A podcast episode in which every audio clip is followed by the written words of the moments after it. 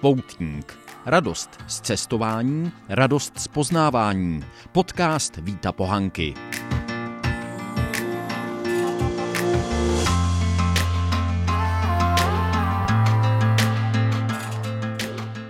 Dobrý den, díky, že jste si našli čas na poutníka. Tahle epizoda je trochu jiná než obvykle. Je to záznam panelové diskuze na téma geografie a média z konference České geografické společnosti, kterou hostila Západočeská univerzita v Plzni začátkem září.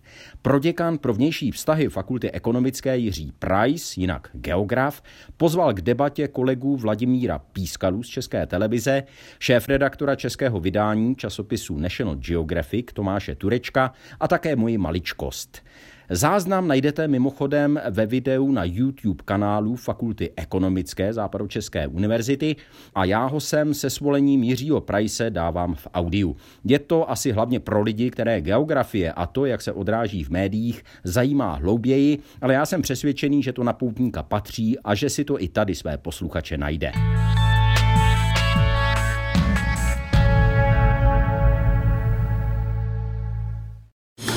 Tak já bych si dovolil zahájit tu dnešní panelovou diskuzi. Děkuji všem, kdo jste přišli. Marinko eh, jsme museli zaimprovizovat, jak sami vidíte, protože z původních třech pozvaných pánů jsou tady pouze dva fyzicky a jeden virtuálně. Eh, chtěl bych teda poděkovat, že jste přijeli, že jste přijali pozvání. Jednak teda panu Tomáši Turečkovi z National Geographic Česko. Dobrý den. Dobrý den, dobrý den. Potom pan Vít Pohanka, spolupracovník Českého rozhlasu a jak řekl krásně před chvíličkou slovo volnonožkář, novinář. Dobrý den. A pan Vladimír Piskala eh, z vědecké redakce Česká televize. Zdravíme vás do Prahy, do karantény. Dobrý den, děkuji. Tak, eh, já si takhle s dovolením sednu, abych tu moderaci měl tak nějak vyrovnaně a nad nikým jsem se nepovyšoval.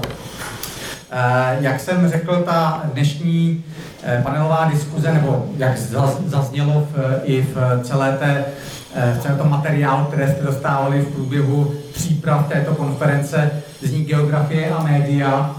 Tato konference je zaměřená na téma geografie pro udržitelný rozvoj měst a regionů a mimo jiné věříme tomu, že způsob, jak komunikovat v médiích tuto problematiku je tolik důležitý, že jsme si zvolili Eh, nebo rozhodli udělat takovou panelovou diskuzi, do kterých tedy jsme pozvali lidi, kteří k tomu mohou co říct, protože pracují ve eh, významných médiích a mají s tím zkušenosti. Já na začátek bych chtěl říct, že já samozřejmě mám připravený určitý set otázek, ale nechtěl bych to nechávat tak, aby po doznění otázek byl teprve možnost diskutovat z pléna. Eh, v případě, že byste měli nějakou otázku v průběhu toho povídání, tak klidně na mě mávněte a já vám donesu eh, mikrofon a můžete samozřejmě kolegům hned položit otázku, nemusíte čekat až do konce. Jo? Kdybych náhodou přehlídnul, že na mě máváte, jak budu uhranut tady kolegy vepředu, eh, tak na mě někdo jde znamení, že se někdo hlásí. Jo? Jinak teda začínáme skoro přesně, 16 hodin 05 minut. Teoreticky tady můžeme být zhruba hodinu, hodinu a půl, jak nás to bude bavit a věřím, že bude o čem mluvit. Zeptám se cvičně do e, Prahy, jestli jste mě teď slyšel. Slyšel jsem vás skvěle. tak skvěle, výborný, děkuji.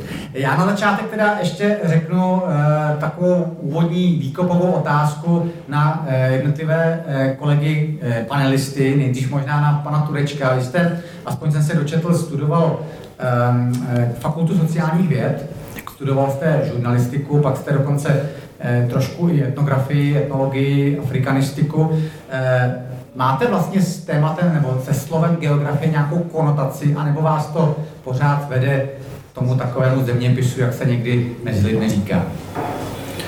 Eh, dobrý den ještě jednou. Eh, eh, budu trošku osobní v této otázce. Pro mě geografie znamená dětství, protože můj tatínek byl námořník, takže já jsem vyrůstal s námořními mapami.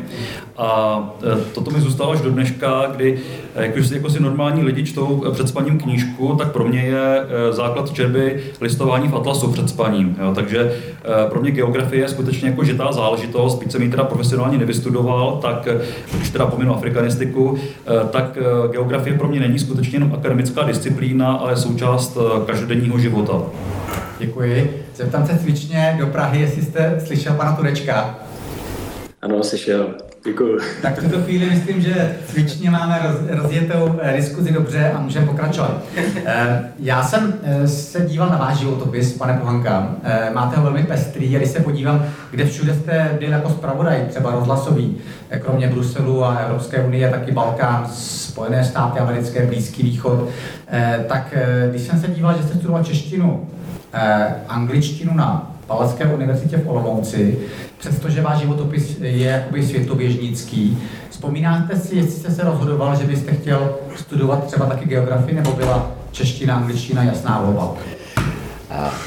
Nebyla to jasná volba, ta čeština, angličtina. Eh, Opravdu jsem studo, eh, zvažoval studium geografie. Já jsem totiž šel na fakultu v roce 1985 studovat tělocvik angličtinu na Pajdák do Olomouce, protože jsem žil takovým ideálem Kalokagatia, jestli znáte z řečtiny, takové to jaksi spolupráce těla a duše.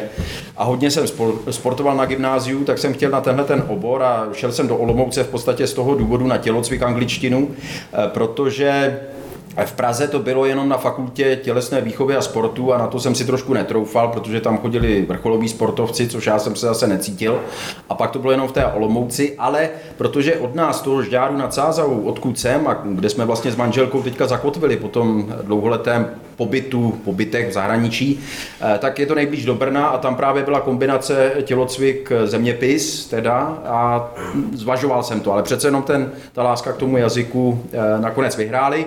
A já jsem potom zjistil, jenom abych to stručně dokončil, že ten tělocvik pro mě moc není, respektive ty pavědy, které se na to nalepovaly. Takže jsem, eh, a protože ta angličtina mi šla, tak mě vzali na fildu a přestoupil jsem na filozofickou fakultu, tedy na češtinu angličtinu. A od toho jsem se potom postupně už dostal k té žurnalistice. Ale zeměpis vždycky byl něčím, co mě zajímalo. Ještě předtím, než jsem četl, tak už jsem eh, listoval atlasem, byť tím teda nelistuju, jako tady kolega Tureček eh, dneska před spaním. A já bych možná, jestli můžu to ještě trošinku rozvést. Já jsem měl obrovské štěstí na Gimplu, že náš třídní profesor, i když tenkrát jsme museli říkat učitel, nějaký Vladimír Straka, byl skvělý zeměpisář právě, ale geograf, jako ať už zeměpisář, tedy jaksi místopisně, tak i geograf. A on nás třeba nutil k tomu, eh, že jsme eh, na exkurzích, jeli jsme na východní Slovensko, eh, ještě někdy v těch 80. letech, až do Košic jsme dojeli, bylo to se spaním ve čtvrtáku a on nás nutil si připravovat referáty, takže my jsme projížděli tím autobusem krajinou a postupně jsme se jako žáci museli, nebo studenti gymnaziální, museli vystřídat tu mikrofonu v tom autobuse a tam vykládat něco zajímavého o těch městech, kterými jsme projížděli, o jejich historii, o jejich ekonomice, eh, o tom, co je tam zajímavého a mě to neskutečně bavilo. Eh, musím říct, že jsem byl v menšině, teda jako většinu, většinu spolužáků to moc nebavilo, ale mě to, mě to tenkrát chytlo a svým způsobem mi to zůstalo dodnes. Eh, pane Miskala, vy jste člen vědecké redakce České televize a, a zároveň tedy geografii jste studoval, nebo možná ještě studujete, to jsem úplně nedohledal, vím, že jste obhajoval diplomovou práci na e, fyzicko-geografické téma a že máte tedy za sebou studium fyzické geografie a geoekologie, nevidím se? Je to tak, ano. A stále ještě studuju, ještě pořád dodělávám, teď už asi pátým rokem doktorát eh, na stejné, na stejné eh, univerzitě, na stejné katedře. Eh, je to fyzická geografie a geoekologie, takže já jsem to tedy opravdu vystudoval, jsem opravdu vystudovaný geograf, byť teda fyzický geograf. A já bych jenom uh, ještě tady navázal na své předřečníky. Já jsem se k té geografii dostal uh, tak, jak vlastně uh, vzniklo i spousta nových inovací, a to je leností, protože na gymnáziu byl zeměpis můj nejoblíbenější předmět a hlavně z toho důvodu, že jsem se tam nemusel učit. Že tam bylo jasné, že buď to člověk ví, kde co je, nebo to nějak té mapě najde, a nebo spousty věcí odvodí a vymyslí. A není to jako biologie, kde se člověk opravdu musí naučit, jak se která kost jmenuje. V zeměpise je to trošku jinak, tam se dá spousty věcí odvodit, vymyslet. A uh, tou tímhle si vlastně zeměpis získal mé srdce a věnoval jsem se mu pak rovnou i na, na, na vysoké škole a věnuju se mu vlastně dodnes. Hmm. Uh, a cítíte se v tuto chvíli víc geograf nebo jako víc novinář? Tak na půl, protože uh, i jako novinář se věnuji spoustě geografickým tématům a zároveň na půl jsem pořád ještě uh, na fakultě, kde v rámci doktorského studia třeba i přednáším budoucím učitelům nějak, některé, uh, některé cvičení mám třeba z, z meteorologie a klimatologie, takže pořád to mám tak na půl, na půl geograf, na půl novinář. Hmm. Uh to první téma, které bych chtěl s vámi sdílet nebo se ptát, je geografie v médiích, jestli je nebo není atraktivní spojení. E, možná první taková otázka, jestli pro vyrábění programu, článku, psaní článku, výrobu podcastu, webcastu či dalších e, vlastně produktů, které potom do médií e, na, vnášíme, které mají geografickou tematiku, jestli je k tomu vůbec potřeba regulární geografické vzdělání, anebo jestli to lze dělat i jinak. Pane Turečku. Eh, tak na první část vaší otázky. Eh, pro nás eh, geografie je naprosto klíčovou součástí práce v časopise. Je to asi logické, proč. Vlastně mapy jsou nedílnou součástí téměř každého, každého článku. Je to vlastně výkladní skříň toho našeho časopisu, takže bez mapového díla nebo bez, bez geografie jako takové si vůbec neumím představit, že by u nás články vycházely. Pokud jde o, pokud jde o roli geografie jako takovou, není asi nutné, aby každý, kdo pro nás píše nebo kdo pro nás pracuje, byl profesionální geograf, ale samozřejmě to zázemí teoretické tam, tam musí být. Jo. Já jenom připomenu teď případ, který, se, který vlastně budeme psát v příštím čísle, to je měření nejvyššího vodopádu světa. Dá se úspěšně pochybovat, že by, že by vodopád Salto Angel byl nejvyšší vodopád na světě. Teď vlastně je série měření českých geodetů v Tugela Falls v Jihoafrické republice. O tom bychom chtěli vlastně psát. Byť to ještě není definitivně potvrzené, tak eh, se dá očekávat, že víceméně ten vodopád bude potvrzen. A eh, pokud vím, tak eh, partou, nebo ta parta, která vlastně poprvé do té Jihoafrické republiky jela v roce 2016, tak to nejsou klasič, klasičtí geografové, kteří by tam teda tu práci vykonávali, ale musí mít samozřejmě nějaké, nějaké odborné pozadí, aby, aby vůbec ten pokus, který oni tam prováděli, aby byl vůbec nějakým způsobem odborně uznán. Takže není to, znovu opakuju, není to teda úplně ta podmínka, ale lze očekávat, že každý, kdo nějakým způsobem chce, chce eh, přispívat, tak by měl mít aspoň nějaké pozadí, eh, aby to bylo na, když ne na odborné, tak minimálně na populárně vědecké úrovni. Pane Pohanka, váš váš názor v tomto směru? Eh, mě nejvíc na práci zahraničního zpravodaje bavilo, že já tomu říkám, že člověk musí být jaký všežravec. Musíte dělat všechno, od kultury, přes ekonomiku, přes historii. Musíte být připravený úplně na všechno. A ta geografie, já, bych, já si nejsem jistý, jestli od, jaksi nějaká odborná znalost geografie je nutná, ale řekl bych, já bych to spíš nazval geografickou gramotností, která pro dobrého novináře je nezbytná a která ne vždycky u těch novinářů, bych řekl, je na dost dobré úrovni, myslím tu gramotnost. A já jsem, když jsem se připravoval, když jste mi poslal ty podklady, tak jsem si říkal, abych to ukázal na nějakém příkladě. V roce 2002, když jsem ještě pracoval v české redakci BBC, tak si mě najala australská televize, ABC, to je Australian Broadcasting Corporation, kteří pracují v podstatě na základě stejných principů jako BBC, tedy dbají na, eh, vysokou jak odbornou, tak i vzdělanostní úroveň to na těch redaktorů.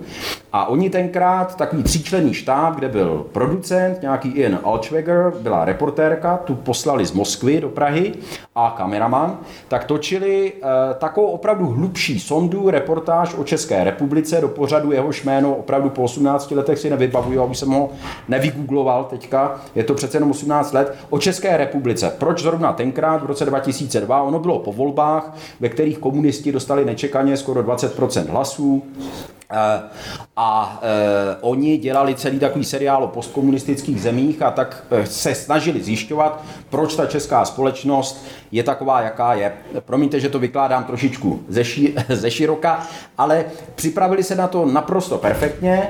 E, dělali jsme rozhovor s Klausem, který byl tenkrát předsedou sněmovny, s Helenkou Vondráčkovou ze všech lidí, protože ta zrovna se soudila s Rejškem a vyhrála, protože Rejžek ji osočil, že byla součástí nějaké mafie, jestli si, na to, jestli si to dobře vybavuji. A oni právě na té Helence Vondráčkové chtěli ukázat, jak jako ta nostalgie v té společnosti vlastně žije a podobně.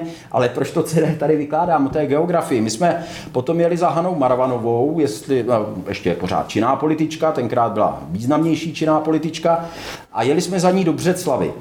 A teďka jsme vyrazili z té Prahy, já jsem řídil, proto si mě, oni si mě teda nenajali jako řidiče, ale jako takzvaného fixer, se tomu anglicky říká, že jsem jim zařizoval ty věci a rozhovory a některé rozhovory musel dělat sám, což byl zážitek třeba s Helenou Vondráčkovou.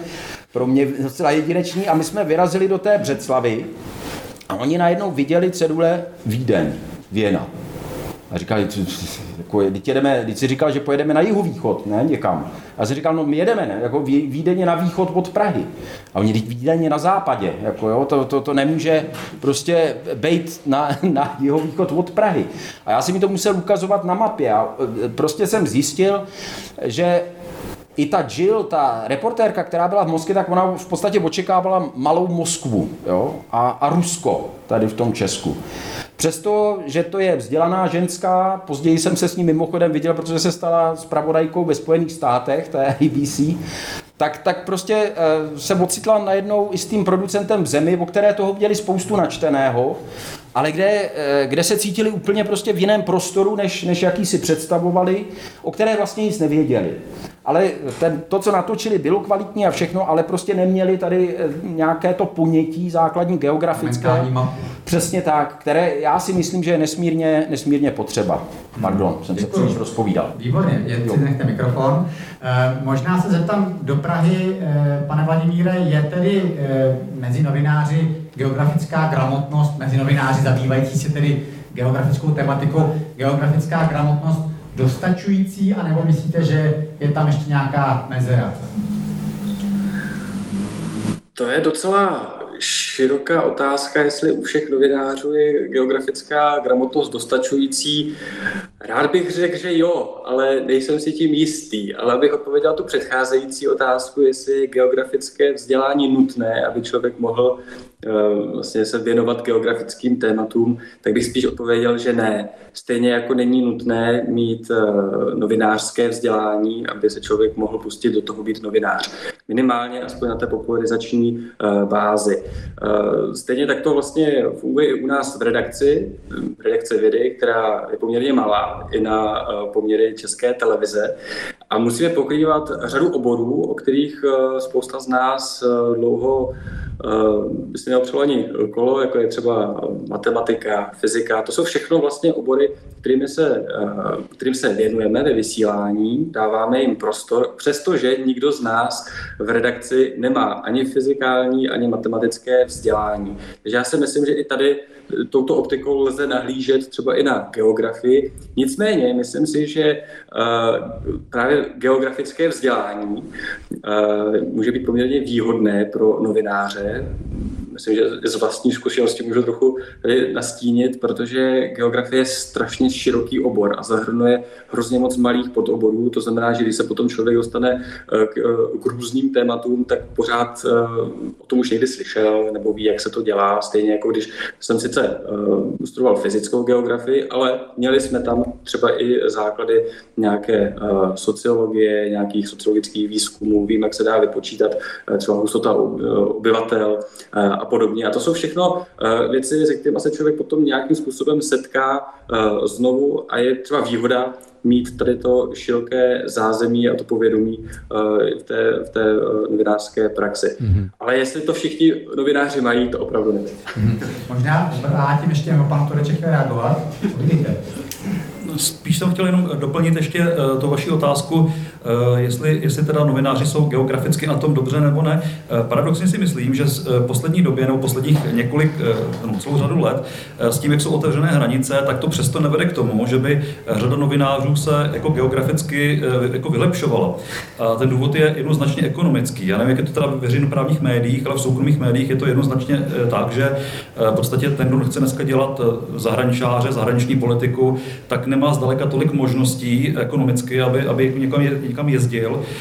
Já to můžu uvést klidně na svém příkladu, když jsem nastoupil vlastně do Mladé, Mladé fronty dnes před 30 lety a dělal jsem zahraniční, zahraniční redakci a měl jsem na starosti Afriku, tak standard byl, že jednou za rok jsem třeba na měsíc vyjel do Afriky a šéf redaktor po mně tehdy nechtěl vůbec, abych jako psal něco, spíš šlo o to, aby se to člověk jako ohmatal, aby se někam dostal, aby to viděl na vlastní oči a uvědomil si jako ty, řekněme, ty geografické, geografické věci a geografická fakta přímo na místě. Eh, když jsem to vyprávěl třeba své neteři, která studovala žurnalistiku o 25 let později, tak mi to prostě nechtěla věřit, že tímhle způsobem se v těch redakcích dřív pracovalo.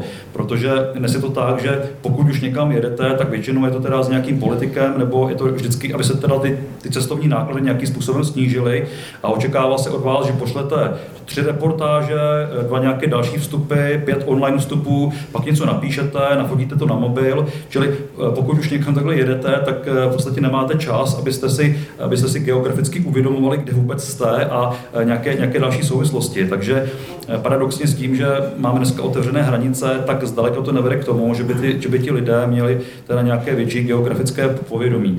Týká se to třeba i fotografů, známý případ Honzy Šibíka z Reflexu, jeho skvělé fotoreportáže z celého světa.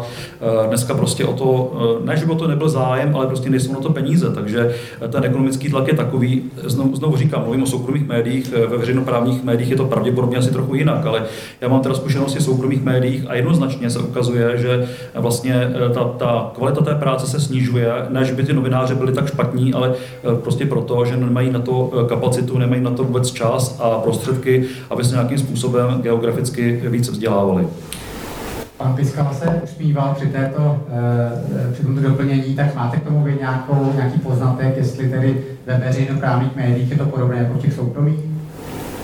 Já bych řekl, že v tuto chvíli že, že to je i ve veřejnoprávních eh, médiích stejné jako v těch soukromých. To znamená, že když člověk už někam vyjede, eh, jako třeba kolega Daniel Stach, když jel do, do Peru točit třeba o observatoři, tak ten program měl tak nabitý, že opravdu neměl čas se ohmatávat. chtěl, nebo se to nějak ohmatávat, navazovat nějaké, nějaké třeba i uh, kontakty. Prostě bylo to tak, že to bylo až skoro na minutu, měl uh, program, který musel držet a opravdu to bylo tak, že živý vstup, pak živý vstup do událostí, mezi tím ještě třeba jednu nebo dvě reportáže a k tomu ještě třeba točil i kus Hyde Parku civilizace přímo na místě. To znamená, že během toho jednoho pracovního dne vlastně odvedl tolik práce, které by se třeba normálně dala v redakci rozložit třeba i do týdne, protože to měl tak uh, už předem připravené a tak načasované, aby mu to vyšlo, aby ten čas, který tam stráví, aby uh, vlastně využil na maximum. A takhle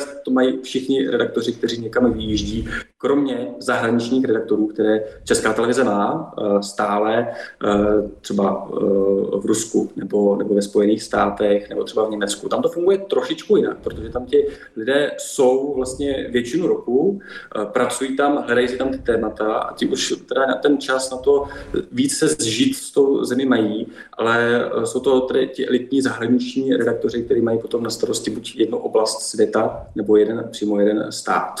Hmm.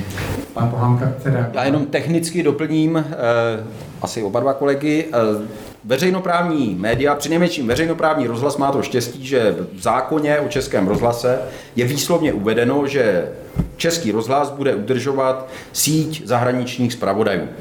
Ten zákon neříká, kolik jich bude, neříká, kde to bude, to nechává na generálním řediteli ale ze zákona ten, ten rozhlas ty zpravodaje musí mít, což je obrovská výhoda. Eh, jednak pro ty lidi, že se zahraniční redakce, ale nejsou to jenom lidé ze zahraniční redakce, že se mají k čemu upínat, mají se o co snažit a na to se váže i ta geografie. Já jsem třeba věděl, že pojedu do Bruselu.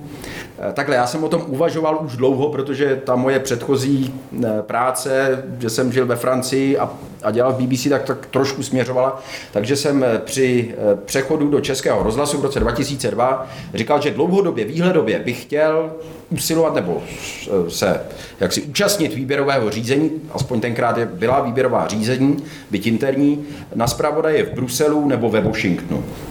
A e, to, že se stanu tím zpravodajem v Bruselu, jsem věděl asi půl roku předem. Washington byla trošku jiná záležitost, protože tam došlo k nějakým škatulím hejbejte se a tam mě poslali prakticky ze dne na den, ale e, z toho důvodu, že věděli, že už tu Ameriku, jak si mám učlápnutou a že ji znám. E, a tudíž jsem měl možnost se na to cíleně připravovat. Je to výjimečné, ale ten český rozhlas i česká televize, ještě tady tohleto, já řeknu zaplať pámbu, mají, protože když se podívám i do těch okolních zemí, se kterými jsem eh, nějak buď to spolupracoval, ať to je třeba na Slovensku, kde eh, tam v podstatě to rozprášili, eh, co se týče veřejnoprávního rozhlasu, z toho se stalo RTVS, což je víceméně státní instituce. A pokud vím, tak v tuhle chvíli snad kromě Bruselu, nejsem si jistý, žádného zpravodaje nemají. V Polsku je to tam celkově veřejnoprávní média, tak, já tomu řeknu taky takzvaně veřejnoprávní média, protože se z toho stala státní televize, státní rozhlas, poté co se strana právo a spravedlnost dostala v roce 2015 k moci, tak tam se to určuje na takovém nejasném prostě základě a nevím o tom, že oni by měli v zákoně o veřejnoprávním rozhlase například právě tu klauzuli, která počítá s tím, že ten zahraniční zpravodaj tam prostě někde bude, že tam budou.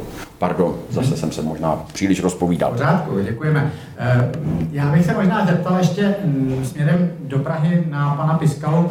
My jsme si s kolegy párkrát říkali, nebo častokrát jsou zvaní různí kolegové z eh, především pražských, brněnských, olomouckých univerzit. Eh, z Plzně se tam moc často nedostáváme k vám, kdy třeba i na geografické téma ten člověk, ten odborník, co je tam pozvaný, nemá tam geograf, ale má tam nějaký jako ještě užší specializaci pojmenování. Je to myslíte tím, že ten pojem geograf nebo geografie mezi e, veřejností tak nerezonuje, nebo by si lidé pod tím neuměli moc představit, co ten člověk dělá, proto se to radši vyšperkuje nějakým ještě specializovanějším pojmem, nebo proč to vlastně takhle je? Je to, eh, řekl bych, ze dvou důvodů. Tím jedním je, že geografie je příliš široký obor, který zahrnuje od té sociální geografii i tu fyzickou geografii. Když to hodně zjednoduším, tak eh, geograf může sedět třeba na Českém eh, statistickém úřadu, stejně tak může sedět třeba ale i eh, ve správě Národního parku, takže to je strašně široký obor. Proto je lepší ta specifikace. A sami hosté, když se jich potom ptáme, co jim tedy máme napsat do toho titulku, tak málo kdy řeknou geograf. Třeba akorát profesor Bohumír Janský, tam opravdu ten geograf měl napsáno, má napsáno schválně, protože si to tak přeje, ale řada těch jeho ostatních kolegů řeknou, radši mi tam napište, že jsem hydrolog, nebo mi napište, že jsem tam, nebo že jsem uh, klimatolog, nebo že jsem geomorfolog, že chtějí spíš pojmenovat tu svoji část uh, té geografie, které nejvíc rozumí, aby pak nemohlo právě dojít k tomu, že uh, se tady třeba geomorfolog zdánlivě může vyjadřovat k tomu samému, jako sice stejný geograf, který ale mluví třeba o sčítání lidu. Jo? Že, tam je, že ta, uh, ta geografie je prostě příliš široká na, na ten jeden malý titulek. To je teda jeden důvod, jste říkal, že jsou dva důvody, nebo už jste je oba spojil dohromady? Myslím, že se ne oba spojil dohromady. Jeden tím, že to je příliš široké a ten druhý je, že to ti lidé sami chtějí, to chtějí. aby byli, uh, aby byli uh, jako označováni v tom oboru, kterém jsou si naprosto jistí. Ano, ano, hydrolog ano. A, a podobně. Dobře, děkuji. Uh, myslíte si, že média mohou vzbudit tedy zájem o geografii, když je tak širokánská, nebo Eh, jakou roli v tom média myslíte hrají v současné době, pane Turečku? Okay. Tak eh, asi na první, na první dobrou mě napadá eh, nějaké spojení s cestováním, protože eh, pokud, pokud bychom měli nějakým způsobem zaujmout, popularizovat geografii, tak a chceme oslovit větší množství čtenářů, diváků, posluchačů, tak to nějakým způsobem musí být spojeno s nějakou atraktivní formou a to samozřejmě znamená, někam se jede, něco se, něco se, něco se popisuje. Takže na, na, tu, na tu klasickou geografii, pokud se týká teda mass médií, musíme jít trošku jakoby oklikou, aby to nebylo takové to fádní. To se uvedu příklad, když vznikl National Geographic v roce 1888, tak měl tehdy jakoby za svoje poslání šíření a prohlubování zeměpisných znalostí. Svět v té době ještě nebyl natolik proskoumaný, aby, aby, aby se nenašlo místo pro takovýhle typ časopisu. Samozřejmě s tím, jak, jak jsme postoupili v čase a svět je dneska proskoumaný poměrně dobře, tak s takovým tím klasickým objevováním už bychom toho asi moc jako nenadělali. Takže je potřeba hledat nějaké jiné, jiné formy, jin, jin, jiný prostor, abychom tu geografii nějakým způsobem do těch, do těch médií protlačili a to právě se dělá především tou formou teda třeba nějaké cest, cestovací reportáže, cestopisné reportáže, ale už to nemůže být klasický eh, cestopis, protože přeci jenom jsme pokročili od dob eh, velkých objevitelů, tak, tak, takže eh, s, to, s těmito zprávami bychom asi, asi, asi úplně nepochodili. Takže, takže ano, ale ta forma, ta forma je prostě důležitá a musíme najít jiný způsob, jak tu geografii popularizovat. Je samozřejmě ještě velký rozdíl mezi psaným médiem a třeba rozhlasem, protože tam jste závislí pouze na tom slově. Je to nějaký eh, významný rozdíl z vašeho pohledu? Nepochybně tady rozdíl je a to určitě i kolega z České televize by dosvědčil, to víte, když jedete točit třeba do Grand Canyonu, do Velkého kanionu ve Spojených státech reportáž rozhlasovou, tak vás mrzí, že, by, že těm posluchačům to nemůžete ukázat. To je obrovská výhoda samozřejmě televize nebo i tištěného média v tomto případě, že může prezentovat fotografie, ale nesmí se házet flinta do žita. Konec konců, jestli se nevím, ještě pořád platí, že nejdéle trvajícím neustále vysílaným pořadem Českého rozhlasu je zápisník zahraničních zpravodajů. To samozřejmě není čistě o geografii jako takové, ale ten pořad byl nesmírně úspěšný, hlavně před rokem 89, kdy se cestovat nedalo, kdy to bylo takové to okénko do širšího světa. A podle mě to s tím, s tou geografií v tom nejširším slova smyslu velmi úzce souvisí. A ten pořad přežívá neustále dál. Ale samozřejmě ty nástroje jsou jiné, já si myslím, že dobrý rozhlasový novinář to musí zvládnout i za pomoci jenom toho hlasu, byť i vlastně, jak říkali tady kolegové, když se jde někam na zahraniční cestu, jaký je obrovský tlak na ty reportéry, Konec konců i na ty zpravodaje, když jedete někam na sami, tak musíte dělat spoustu vstupů a podobně. Ale ten tlak i na rozhlasové novináře, že mají nejenom dodávat eh, živé vstupy, mají natočit nějaký reportáž, něco zpracovat v audiu, eh, žádají se fotografie, ty se žádají už, co jsem se vrátil do toho rozhlasu v roce 2002 eh, někdy. A dneska už pokud možno posílejte i video, jako jo, takže ona ta multimedializace, bych řekl, je všeprostupující a týká se to samozřejmě i cest cestopisných reportáží, které se v tom nejširším smyslu slova určitě dotýkají nebo jsou o geografii jako takové. Jestli můžu jenom maličkou poznámku k tomu, proč se třeba nedává v televizi, že je někdo geograf, eh, ještě co bych možná dodal k tomu. Já jsem nad tím přemýšlel trošku jako češtinář, a jenom to, já si to spíš kladu jako otázku, že eh, jestli to není také tím, že eh, pro tu geografii se zažil, já předpokládám kvůli Jungmanovi, ten hezký výraz zeměpis. A zatímco ve školním prostředí eh, nám nevadí použí, používat tedy ten hovorový výraz zeměpisář, aspoň tedy u nás v té oblasti mezi Moravou a Čechami, stejně jako češtinář, matikář a podobně, tak v médiu říkat zeměpisář by znělo neúctivě, protože když bude dějepisář, písař, tak eh, v médiu bude historik, že jo, pochopitelně. Eh, a na to slovo geograf, já si myslím, že v tom našem jazykovém prostředí eh, nejsme tak úplně prostě zvyklí, jo? což nesouvisí tak úplně jak si s tou podstatou věci, ale on i ten jazyk si myslím, že se tady v tomhle částečně, částečně odráží. Hmm. Já možná ještě bych se zeptal pana Turečka, vím, že jste publikovali ve vašem časopise několik článků od Jeroda Diamonda, který je vlastně, tam byl napsán, že je geograf eh, z Los Angelesské univerzity, tuším, ale když jsem si pak googlil jeho životopis a tu jeho novou knihu Upheaval, tak tam je napsáno, že je kulturní antropolog. Tak eh, to jsou vlastně taky takové kombinace, které do sebe neúplně vždycky zapadají. No ale to jsme přesně u toho, u toho, eh, u toho pojmosloví. To je stejné jako, eh, my bychom se taky mohli jmenovat národní zeměpisný, protože to je vlastně přesný překlad toho National Geographic, tam ještě bylo magazine, což vypadlo samozřejmě. A u Jeremy Diamonda je to vlastně podobně, protože on jako zakladatel, jako, jako vůbec společnosti, která se zabývá GIS a, a dalšími věcmi, tak eh, jsme přemýšleli, jako vlastně uvést jako pro, v, v časopise. Když jsme mluvili s panem, s panem doktorem Seidlem, vlastně, který zastupuje vlastně tu českou pobočku, tak jsme se právě shodli, že aby to teda mělo nějak nějaký smysl, aby to bylo, aby to bylo geografie v geografickém časopise, tak ho musíme vlastně uvést takovým způsobem, aby bylo jasné, proč vlastně, proč vlastně se proč vlastně hovoří o takovéhle problematice. Samozřejmě s kulturní antropologií to, to nemá úplně příliš mnoho společného, takže jsme to názvoslově upravili, ale jak říkám, je to podobně, jako říkal tady pan kolega, ono by to ne, nemuselo znít úplně Eh, ne neúctivě, ale ne, ne, znělo by to ne úplně odborně, tak jak bychom ji potřebovali. Ta jeho odbornost je nespochybnitelná, ale samozřejmě to, co by studoval původně, by to akorát eh, v podstatě mátlo. Takže jde o to, jak to vlastně pak bude vnímat ta veřejnost,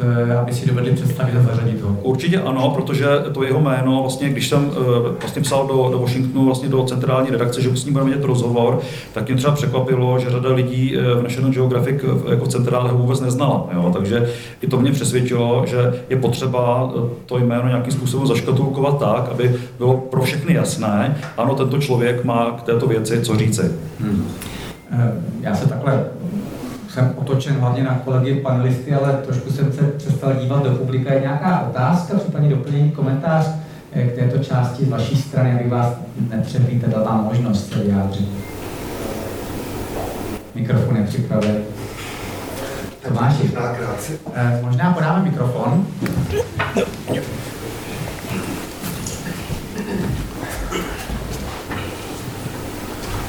Děkuji, eh, Tomáš Havlíček. Eh, já učím hodně regionální geografii u nás na Albertově a zjistili jsme, že je docela dobré pracovat s problémy v nějakém území ale eh, řeknete, eh, ty reportéři, nebo když to vidím, zazní ten problém, ale už tam nejsou ty širší souvislosti. Chápu, že to je jakoby časově náročné možná, a když to je krátký vstup, tak už potom na to není čas. Ale často lidé zazní, já nevím, řeknu Ebola, pobřeží Slonoviny. Jo? A teďko vůbec lidi nevědí, kde to pobřeží Slonoviny leží, e, proč tam ta ebola je. Jo? Proč je tam ta Slonovina? Takovýhle, e, takovéhle zprávy vlastně e, nějak, když to řeknu, donutit toho posluchače nebo čtenáře, aby si otevřel atlas a nebo teď se podíval do mobilu, že jo, a začal přemýšlet, kde to vlastně leží, aha, a co tam je, a teď se podívá ještě na širší souvislosti. Lze to, pracujete s tím letím, eh, s těmi problémy, abyste představili nějaký ten prostor?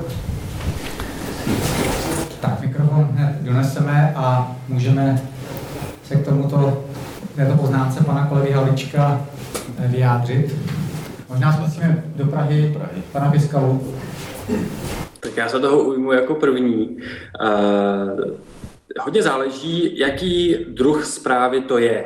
Pokud je to vysloveně headline, který se jenom přečte, tak tam opravdu není prostor na to vysvětlovat, kde je pobřeží Slonoviny a jaké jsou tam souvislosti, ale opravdu se jenom přečte, že ve pobřeží Slonoviny se něco stalo. Pak je druhý, uh, druhá možnost, nebo druhý typ zprávy, a to jsou takové ty krátké reportáže, které vidíte třeba večer v událostech. Tam máte minutu a půl na to nejen vysvětlit ten problém, ale představit třeba i, co je tam nové, nebo uh, nějaké ty souvislosti. A tam se to často řeší obrazovou složkou, když je to právě místo nebo oblast, která není uh, notoricky známá, jako třeba Brusel nebo Berlín, ale když je to třeba pobřeží Slonoviny, tak tam se často využívá toho, že ta mapa je součástí té, uh, té reportáže. Určitě jste už někdy v tele, české televizi viděli takzvaný nájezd z Google Map, kdy se tam prostě v podstatě s Google Mapom sjede někam a tam se uh, dá geograficky ukázat buď to místo, nebo i plocha. Naši grafici jsou poměrně šikovní a dokážou uh, právě s těmito nástroji geografickými už docela dobře pracovat a využívají je poměrně často. Uh, velmi dobře tady vidět, když se stane nějaká mimořádná událost, typu když třeba v Janově uh, spadl tenkrát most, tak jako první, co se využívá, když nejsou žádné záběry, tak jsou právě mapy. Tam, aby jsme přesně věděli, o jakém území se jedná, kde v tom městě to třeba je, jestli to je v obydlené loka, nějaké lokaci nebo ne. Uh, takže vlastně ty, ty mapové prostředky jsou tam hodně používané. No a pak je ještě třetí typ zprávy, který třeba je častější ráno, v takzvaném třeba studiu 6, kdy opravdu na to téma je i 8 až 10 minut. A tam už ten prostor na to je, tam už se můžeme ukázat mapu na nějaké velké projekci, můžeme si říct, děje se to tady a tady a tady a děje se to proto a proto a proto. A to jsou většinou otázky, které potom už eh, má prostor uh, zodpovědět právě ten host, který může říct, uh, jo, je to pobřeží Slonoviny, stalo se to tady, protože uh, může přidat ty, ty další souvislosti. Takže tady i v tom vysílání je potřeba rozlišovat, jaký ten typ té zprávy to je, protože ne všude se to vleze.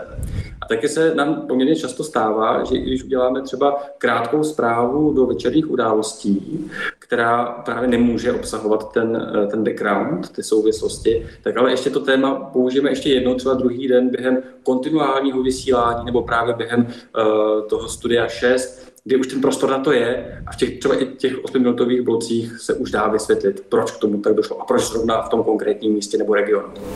Případně mě ještě napadá, že odkážete na web ČT24, kde ty souvislosti jsou třeba dopsané ještě písemně. To je taky pravda, že často ty reportáže teď už doprovází články na webu, protože máme poměrně rozsáhlou uh, webovou uh, redakci uh, a většina těch článků buď už je na webu v chvíli, kdy se, to, kdy se ten, ta reportáž vysílá, nebo tam ten druhý den jsou právě o tomto tématu a mapy jsou tam prakticky po každé, když je to o nějakém tématu, které, jak říkám, není nějak jako uh, regionálně dobře ukotveno ve společnosti typu právě ta, to pobřeží slonoviny. Když se píše o Londýnu, o Berlíně eh, nebo o Německu, tak tam ta mapa už ztrácí ten význam takový, jako když člověk eh, na první dobrou neví, kde to je. Ale když to je o takovýchhle místech, tak tam zpravidla ta mapa je. A je hodně používaná a myslím si, že to je dobře. Hmm. Eh, pojďme teď už od toho tématu uh, geografie v médiích, jestli to je atraktivní či neatraktivní spojení k dalšímu takovému bloku, a to je udržitelnost, udržitelný rozvoj, což je mimo jiné eh, klíčové téma celého, eh, vlastně celé té naší konference. Eh, zeptám se možná na začátek, jestli to podle vás není téma, kterému lidé už dneska nevěnují pozornost, protože to téma sustainability, udržitelnost, udržitelný rozvoj je moc ohrané. Možná zkusím od pana, pana Turečka. Děkuji. U nás v časopise v podstatě, jak jsem říkal, to, že ta původní, to původní moto bylo zašíření a produkování geografických znalostí, tak eh, se to před několika lety přesunulo v podstatě, že chceme chránit eh, naší, naší planetu. Eh, takže to téma udržitelnosti dneska v podstatě prostupuje tím časopisem celé. Já uvedu příklad z loňského roku. Eh, měli jsme číslo Planeta nebo plasty, ta obálka byla taková velice povedená. Z dálky to vypadalo, že na hladině plave eh, ledovec a zblízka eh, to byla plastová taška, která je z poloviny plná a vznáší se, vznáší se na mořské hladině. A tam třeba my jsme měli takovou, takovou grafiku, která, pokud si dobře vzpomínám, tak podstatě ukazovala, co znamená, co znamená množství plastů, které se ocitne každoročně v volné přírodě. Bylo to odhadnuto asi na 8 milionů tun plastů, které se vyskytují ve světovém oceánu. A my jsme udělali takovou grafiku, která vlastně ukazovala, eh, jak, je, jak velké je to množství. Že vlastně kdybychom eh, tyto plasty dali do igelitových tašek, to, co vyhazujeme z, z koše většinou do popelnice potom, tak by to vlastně zaplnilo do metrové vrstvy veškerá světová pobřeží vlastně na celé planetě. Jo. Takže množství 8 milionů tun je, že by vlastně metrový, metrový zával těmi odpadky by zaplnil vlastně veškeré pláže a veškerá pobřeží eh, na celé planetě. To si myslím, že je eh, zcela vypovídající. A my vlastně chceme přinášet takovéhle názorné, až někdy lehce šokující e, příklady, aby si lidi jasně uvědomili, abychom je jako probudili, protože máte pravdu, že jak se o tom neustále mluví, tak lidi už jsou malinko, malinko takový jako ukoralí. E, dneska v souvislosti s, s covidem samozřejmě to téma malinko ještě tak se posunulo do pozadí, by to s tím jakým způsobem taky může souviset, například e, s množstvím cestování nebo s úrovní cestování lidí, jestli je skutečně nutné, abychom všichni všude jezdili a, a převáželi mraky mraky, mraky věcí a aby i lidé se přesouvali tímhle způsobem, který se, kterým se přesouvají eh, jako do posud, jo, nebo, nebo teda do nedávné doby. Takže eh, to téma malinko máte pravdu, že malinko tak jako eh, je takové okoralé a proto my se snažíme, aby ty, ty věci, které jako zveřejňujeme, aby vždycky byly lehce takové jako úderné, aby si ty lidi skutečně uvědomili, aby dostali ráno mezi oči a uvědomili si, ano, no tak takhle by to teda opravdu nešlo. Jo. Takže eh, to téma držitelnosti je pro nás samozřejmě naprosto zásadní a my chceme nadále se mu, se mu věnovat, jinak to ani nepůjde, navzdory teda koronakrizi a tak dále, ale chceme to právě propojovat, aby se ukázalo, ano, teď jsme měli třeba nedávno fotoreportáž, jak vypadá New York, vlastně, když se vylidněl úplně, tak to jsou záběry, které, které člověk asi každý den nevidí. Ukazuje se to v některých městech, v Číně například, když se omezila průmyslová výroba, jak najednou je vzduch čistější, jsou vidět úplně jiné barvy, takže ono to no, Chtěl bych vlastně říct, že ten koronavirus nějakým způsobem může zafungovat i pozitivně v tomto smyslu, jo? že vlastně nám ukáže to, k čemu bychom se my v životě neodhodlali dobrovolně, tak když budeme dotlačeni nějakým způsobem do, do zodpovědnějšího chování vůči svému životnímu prostředí a planetě Zemi, tak eh, jaké to může mít vlastně souvislosti a jaké to může mít eh, výsledky, které bychom asi sami dobrovolně nepřipustili. Pane Pohanka, vaše zkušenost udržitelnosti v rozhlase. Je to téma, které nepochybně v Českém rozhlase se objevuje velmi často. Já budu vycházet z osobní zkušenosti, když jsem byl zpravodajem Bruselu v té době. Eh, to bylo obrovské téma snižování emisí CO2. Mluvilo se o tom, že do roku 2020, takové 20 téma, do roku 2020 o 20% eh, emisí méně, o 20% víc eh, z obnovitelných zdrojů, jestli si to dobře vybavuji a podobně. Takže se s tím člověk musel jako novinář nějakým způsobem vypořádávat a nemohl se tomu vyhnout, pokud byl zpravodajem v Bruselu, protože to bylo hlavní téma hlavní téma mnoha summitů, setkání a podobně. Já musím říct, že mm, jestli je něco na tom, že už nejsem tím kmenovým zaměstnancem Českého rozhlasu a že dělám pořady na smlouvu, na autorskou smlouvu, jestli je pro mě v něčem výhoda, tak je to to, že se můžu věnovat pořadům, jako je třeba zaostřeno na Českém rozhlase Plus, který má už takovou štědřejší, štědřejší stopáž. Eh, on se teďka bude prodlužovat, ale zase se bude omezovat počet, to je celkem jedno. Má to přes 20 minut. A myslím si, že je nesmírně důležité, a aspoň osobně se o to snažím, když mluvíme o trvalém, trvale udržitelném rozvoji, tak nezahlcovat lidi uh, pořád opakováním těch stejných informací. Proto jsem třeba dělal zaostřenou, jsem si vybral téma odpady, odpadový zákon v České republice. Nechci tím unavovat, ale eh, odpady a e, třeba i ta skutečnost, e, že některé obce, jako například v Přibyslavi, kde jsem natáčel, tam u nás na Vysočině, kvůli tomu, že si tam nechali udělat skládku, kam se vozí ty odpadky ze široka daleka a jakým takým způsobem to aspoň ohraničí ten problém e, stále rostoucích odpadů, tak tomu městu to přineslo neskutečné zisky, oni tam za to restaurovali škodu.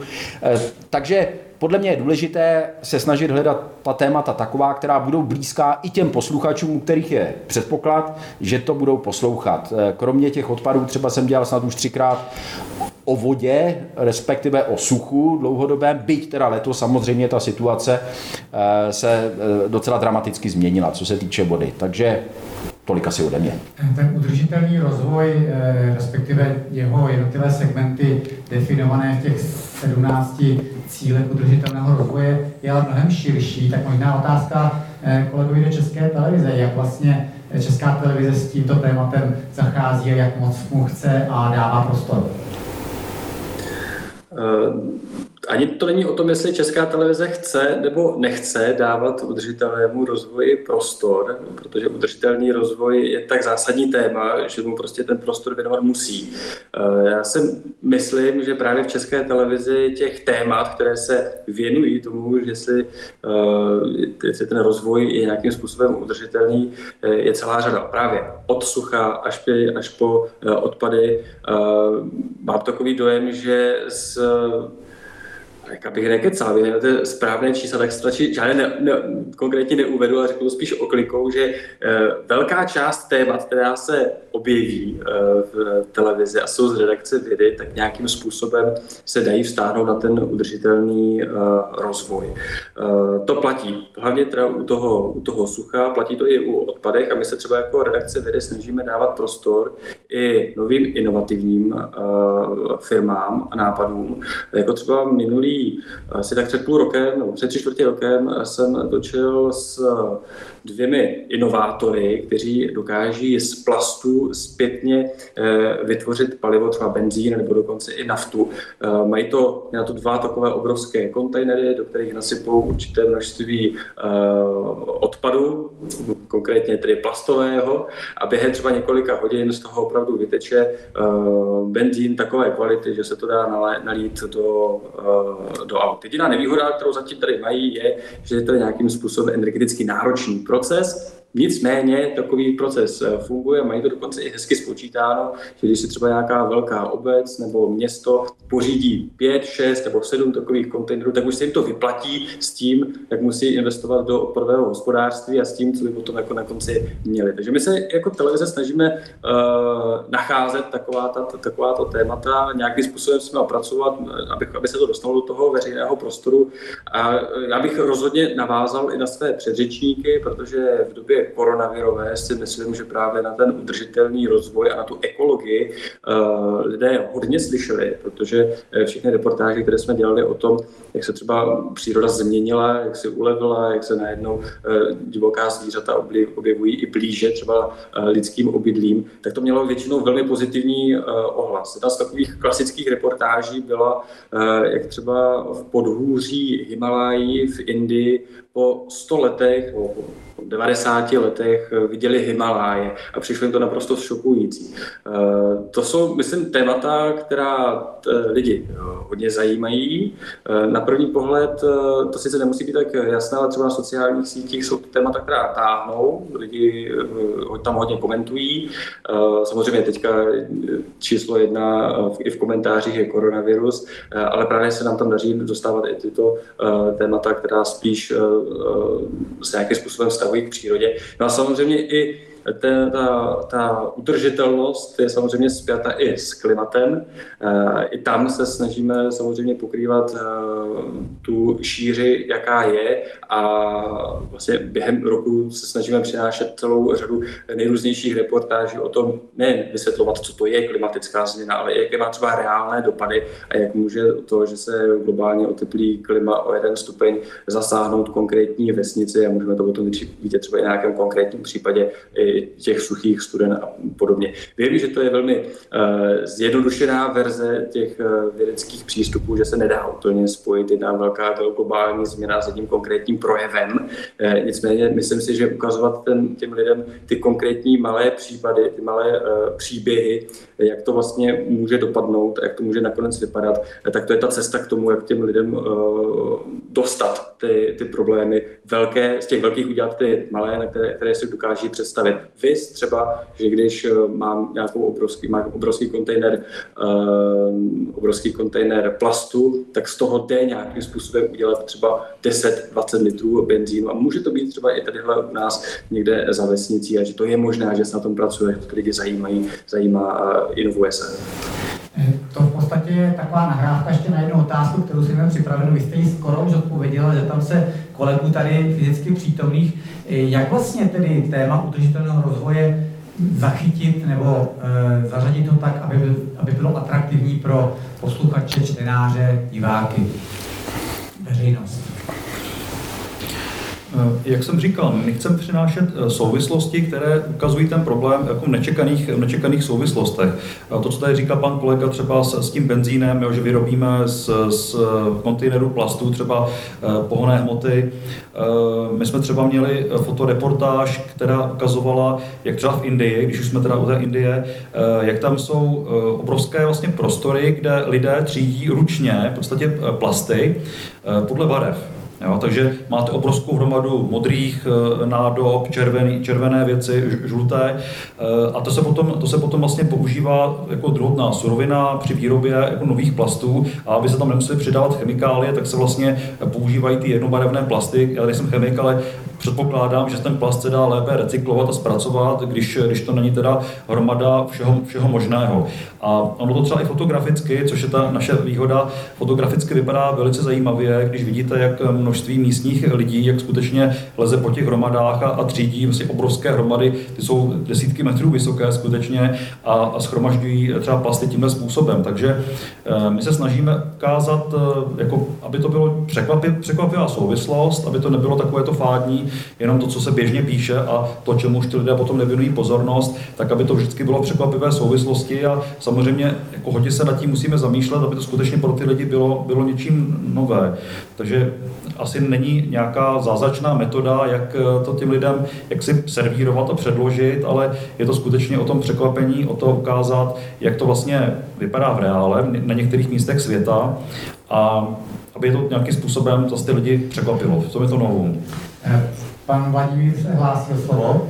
Já, já bych ještě chtěl eh, dodat takovou jednu věc, že vlastně Česká televize má jednu obrovskou výhodu, která se jmenuje agenturní zprávy. My můžeme využívat eh, materiál, který natočili kolegové z celého světa a děláme to. A dělají se z toho ty velké reportáže. A my stejně tak, jako eh, teď říkal před kolega z, z National Geographic, my můžeme ukázat nejen to, co se děje u nás, ale co se děje třeba ve Francii, co se děje ve Velké Británii, co dělají třeba lidi ve Finsku. A přímo tam i ukázat ty na první pohled nečekané souvislosti a, a ukázat opravdu, že třeba tadyhle britští vědci e, pracují na tom, aby vyvinuli třeba plast, který se lépe roz, rozloží, nebo by se rozložil hned, nebo jak je to potřeba. A to jsou všechno ty zprávy, které se pak dají takhle složit e, dohromady a takovýchto střípků si myslím, že i se snažíme, aspoň jako redakce vědy dostávat do vysílání co nejvíc. Hmm. Pan Pohanka, Já bych jenom doplnil a teď si možná řeknete, ten Pohanka jako je Mirek Dušín, ale když jsem pracoval v UNESCO v 90. letech minulého století, tak jsme měli takové heslo, nebo do nás tlačili heslo Think globally, act locally. Mysli globálně a jednej místně. Co jsem si z toho odnesl, že například zajímavé téma dneska v době kůrovcové kalamity a všeho, pro mě nesmírně zajímavý téma jsou lesy. I protože můj otec teda byl lesák a protože už jsem vícekrát točil s Konstantinem Kinským, který, to jsou ty kinští, ta větev ze Žďáru nad Sázavou, eh, kteří dostali eh, vlastně, myslím, že jsou největší soukromí hospodáři eh, v celé České republice. A e, ty vyšší partie Vysočiny ještě nejsou kůrovcem zasažený, nebo zdaleka ne do té míry, jako nižší partie. Když jsem měl dneska ze Žďáru směrem na Jihlavu, tam už jsou vymlácený, prostě tam to vypadá děsivě. Ale okolo Žákovy hory devíti skal, právě tam i v těch lesích, v těch končinách, kde hospodaří pan Kinský, ale také lesní družstvo e, obcí a měst e, Přibyslav, tak tam to zdaleka tak špatné není a mě to tak jako se zaujalo, že jsem o tom točil, právě to jedno zaostřeno, nebo dokonce víckrát. A moc krásně jsme si popovídali a mělo to obrovský, nebo na rozhlas to mělo dost velký pozitivní ohlas, eh, že jsme si s tím panem Kinským a s panem Svobodou, ten je z toho eh, eh, družstva obcí, kteří tam hospodaří jak si bok po boku, povídali o tom, že vlastně ten kůrovec napadá pochopitelně smrky hlavně, které se tam dostaly do míst, kde by se neměly přirozeně vyskytovat, protože tam vznikly takové ty obrovské monokultury, ale že to není věc komunismu, jak si spousta lidí myslí. Ono to tam začalo už za eh, průmyslové revoluce, eh, v podstatě tím, že bylo potřeba najednou daleko víc dřeva, stavebního dříví, které rychle poroste a podobně, tak, tak se tam objevily ty smrkové lesy, které prostě teďka jsou zeslábné, zeslábné, protože ten kůrovec je napadá a oni proti tomu nejsou schopné se bránit. A jinými slovy, že vlastně celý ten příběh o tom, jak ti lidé působí na tu krajinu, jak vlastně to, že se to nedalo, že se to nedá udržet, vlastně ten les v té podobě, už začalo někdy přes, před prakticky dvěma stovkami let, takže to nutí ty lidi a ty posluchače eh, přemýšlet, právě na tom, co, co můžou dělat na lokální úrovni. Jako jo. To, že teď to nemyslím nějak s respektem, že někdo udělá tamhle eh, z plastů benzín, paráda, zajímavý, že svou vidět Himaláje, dobrý, ale my tady máme trošku jiný problém, tak momentálně je třeba mm, třeba na to můžeme nějakým způsobem reagovat nebo ne. A tady to ty lidi si myslím, že zaujme. A proto pro mě jako pro novináře je důležité neustále na tom pracovat, hledat ta témata a zkusit to přiblížit těm lidem, aby to bylo bližší i k jejich, k jejich životu. Teď jsem teda tom, doufám, že jsem se nějak znosně moc nerozpovídal, ale myslím si, že není fráze, že prostě to, aby se dostala i témata, která se týkají trvale udržitelného rozvoje do médií, že to vyžaduje soustavnou, mravenčí, neúnavnou práci. A vím, že to zní jako taková nějaká skoro komunistická floskule, ale ono to opravdu o ničem jiném podle mého hlubokého přesvědčení nakonec není. Hmm. Mimochodem to úsloví eh, eh, Think Globally Act Locally to slyší studenti od nás v současné době, takže není to jenom eh, z doby minulého století. Obrátím se do publika, ano, otázka, já vám půjčím mikrofon a je to na vás. Děkuji. Já jsem Petr Hlička z Etnologického ústavu Akademie věd. A jak jsem, mě velmi potěšilo, co říkal pan Tureček a pak se ostatní panelisti přidali. Myslím teď to, tu změnu zaměření National Geographic, jak jste prostě zohlednili ty otázky životního prostředí a toho udržitelného rozvoje. Zkuste trošku nahlas. Aby to procházelo vlastně celým tím časopisem, aby to sdělení bylo jasné. A jak jsem to poslouchal, tak mě napadlo něco, nad čím se pořád zamýšlím, když poslouchám média. Já jsem asi 20 let pracoval v Británii, teď jsem tady v Česku a ta média fungují stejně. Tak jestli tohle je taková pro mě příležitost zjistit takovou něco o té politické ekonomii těch médií. Jo. Jak se stane to, že když dostat, dojde k nějakému poklesu ekonomického růstu, tak se to, tak se to jakoby prezentuje v těch médiích jako něco špatného. A okamžitě jsou po ruce ekonomové, v Česku teda jsou to většinou bankéři, kterým se říká ekonomové z nějakých důvodů. A oni to jakoby komentují a říkají, jaké je to tragédie, co hrozného nás čeká a tak dále. Když dojde k růstu, ekonomického růstu, tak to se vždycky jakoby prezentuje jako něco úžasně dobrého. A vždycky tam samozřejmě ale ve skutečnosti jsou dobré a špatné věci. Že? Jako jak jsme tady mluvili o tom covidu, tak tady jste uváděli plno příkladů, co dobrého se vlastně stalo. Nastal pokles ekonomického růstu, ale mělo to i nějaký pozitiva. Samozřejmě, že to má negativa. Ale o těch, my jako nikdy neslyšíme to jakoby vyvážení, nikdy neslyšíme ten druhou stranu toho příběhu. Jak se to stane? Kdo tohle v těch redakcích rozhoduje, že takto se to interpretuje? A mají ti ekonomové nebo ty ekonomické zájmy takovou, takový obrovský vliv v těch médiích, že prostě vždycky tu svoji, to svoje sdělení tam dostanou a nám se to prezentuje nám posluchačům jako bezproblémová věc, že se musíme radovat, když je ekonomický růst a zoufat si, když je ekonomický pokles. Tak eh, kdo by chtěl z vás odpovědět, jestli to je otázka, na kterou se cítíte odpovědět eh, fundovaně? Já vám to ještě krátce. Eh, my asi, máme, my asi máme velké štěstí, protože NGS, National Geographic Society, je ze zákona nezisková organizace. Teď myslím nezisková v tom pravém smyslu slova, na jak se o neziskových organizacích dneska, dneska referuje, aspoň o některých. Takže my jaksi nejsme, eh, nebo je mission driven takzvaně, to znamená nějaké poslání. A to poslání je ne vydělávat peníze, jako všechny ostatní korporace, ale získat peníze, ať už teda nějakým způsobem eh, donátorskou eh, jako nějakou činností, nebo teda tím, že si lidé ten časopis kupují, takže vlastně financují tu organizaci, která nedostává žádné státní granty a ta organizace tady od toho, aby referovala o planetě Zemi. Řekněme takové to hlavní poselství. Čili to není klasická korporace, která je zaměřená na, na zisk, na vydělávání peněz. A proto my nejsme v žádném případě tím managementem tlačení, abychom referovali tím způsobem, o kterém jste mluvil, to znamená klasická hokejka, eh, přijmeme opatření, lehký pokles a pak šup nahoru a, a trvalý růst. Jako. Takže eh, to máme to velké, velké výjimečné štěstí, ale máte pravdu, že eh, v těch velkých korporacích a dneska celá řada soukromých médií bohužel pod ně patří, to je potřeba si přiznat. Takže řekněme ten ten management, ten vysoký, a já to znám vlastně i z dřívěžka, kdy jsme třeba patřili pod eh, třeba finské korporace nebo holandské korporace, tak i ty manažeři, kteří vlastně přijížděli z těch centrál, tak a vždycky po nás jakoby chtěli nějaké ty výsledky, protože my se nespovídáme třeba v redakci jenom teda té, té americké centrály, ale samozřejmě vždycky tomu vlastníkovi v té dané zemi, protože to NGS nemůže, nemůže zákona podnikat v zahraničí, to znamená, je to vlastně franchise jakási, jo? takže ale ten místní jako vlastník té licence vždycky má nějaké ekonomické zájmy.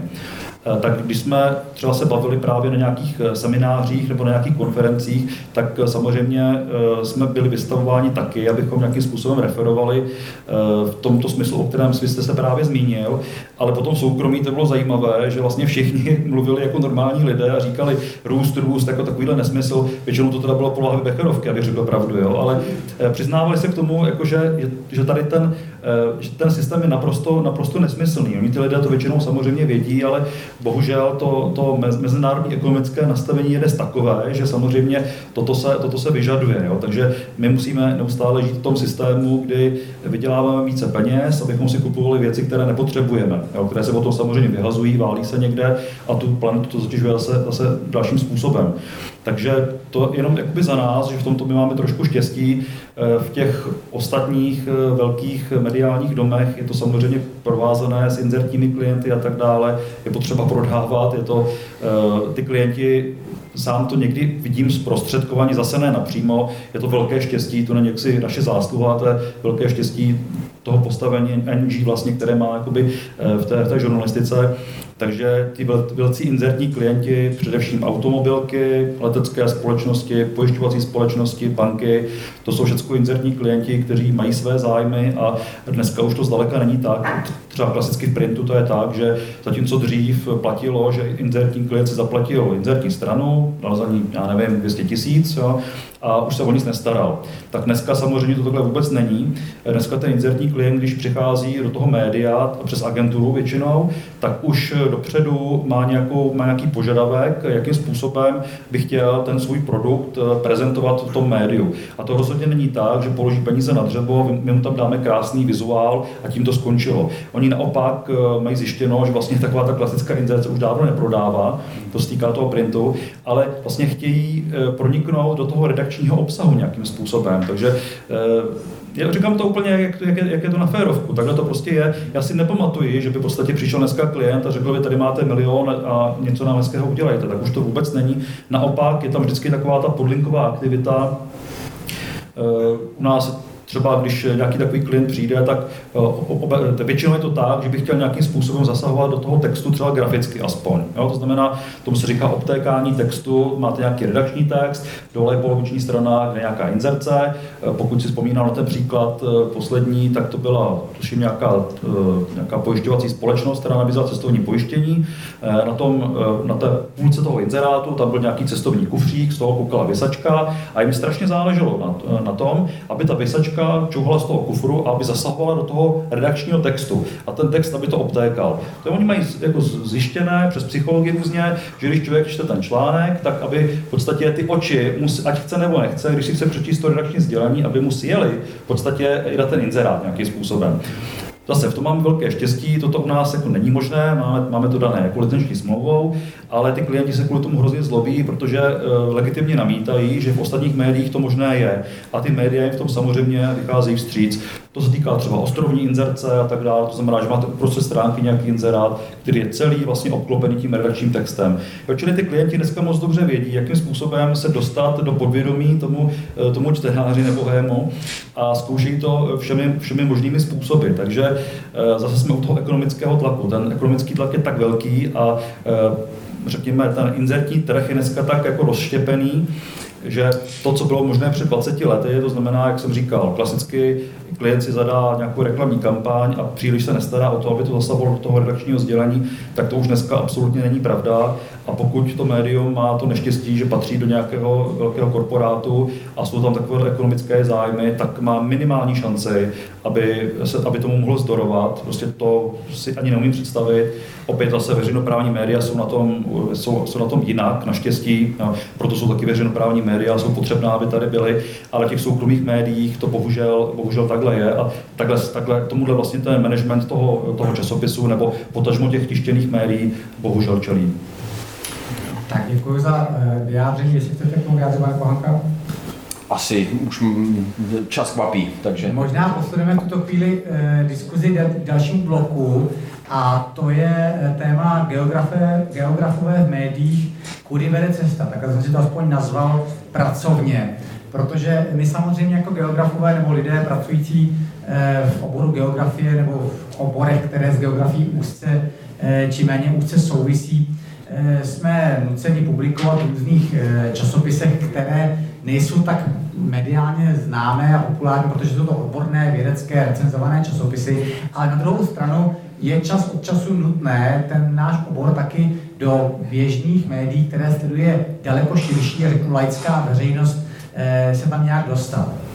A tak se chci zeptat vás jako zástupců různých e, médií, které mají prestiž a mají vliv, e, jak to udělat? Jak se, jak tu geografii nebo ty naše geografické, subgeografické obory do médií prosadit? Možná začneme u pana Piskaly, kterému se to podařilo úplně nejvíc, protože jakožto geografie v současné chvíli i e, člen toho vědeckého týmu České televize. No se to může na první pohled zdát jako hrozně složité dostat se do médií s nějakým třeba výzkumem, eh, ale opak je pravdou. No to je poměrně jednoduché, protože stačí dát vědět. To je to zásadní, protože ve chvíli, kdy my nevíme, co eh, se děje v tom vědeckém prostoru, tak ani o tom nemůžeme samozřejmě eh, točit a vysílat. Takže úplně nejjednodušší je napsat třeba krátkou tiskovou zprávu, dát ji třeba nějakému tiskovému mluvčí univerzity nebo fakulty, který pak má za úkol obeslat eh, média a ten program, ten výzkum takzvaně prodat těm médiím, aby o něm měli zájem, aby, aby o něm věděli. Teď nemyslím jako za nějaké peníze, ale aby o něm prostě věděli. No a nám potom třeba do mailu takhle eh, přijdou tiskové zprávy, eh, kterých je třeba celá řada, to už je pro nás třeba nějaký impuls, že, že se něco děje.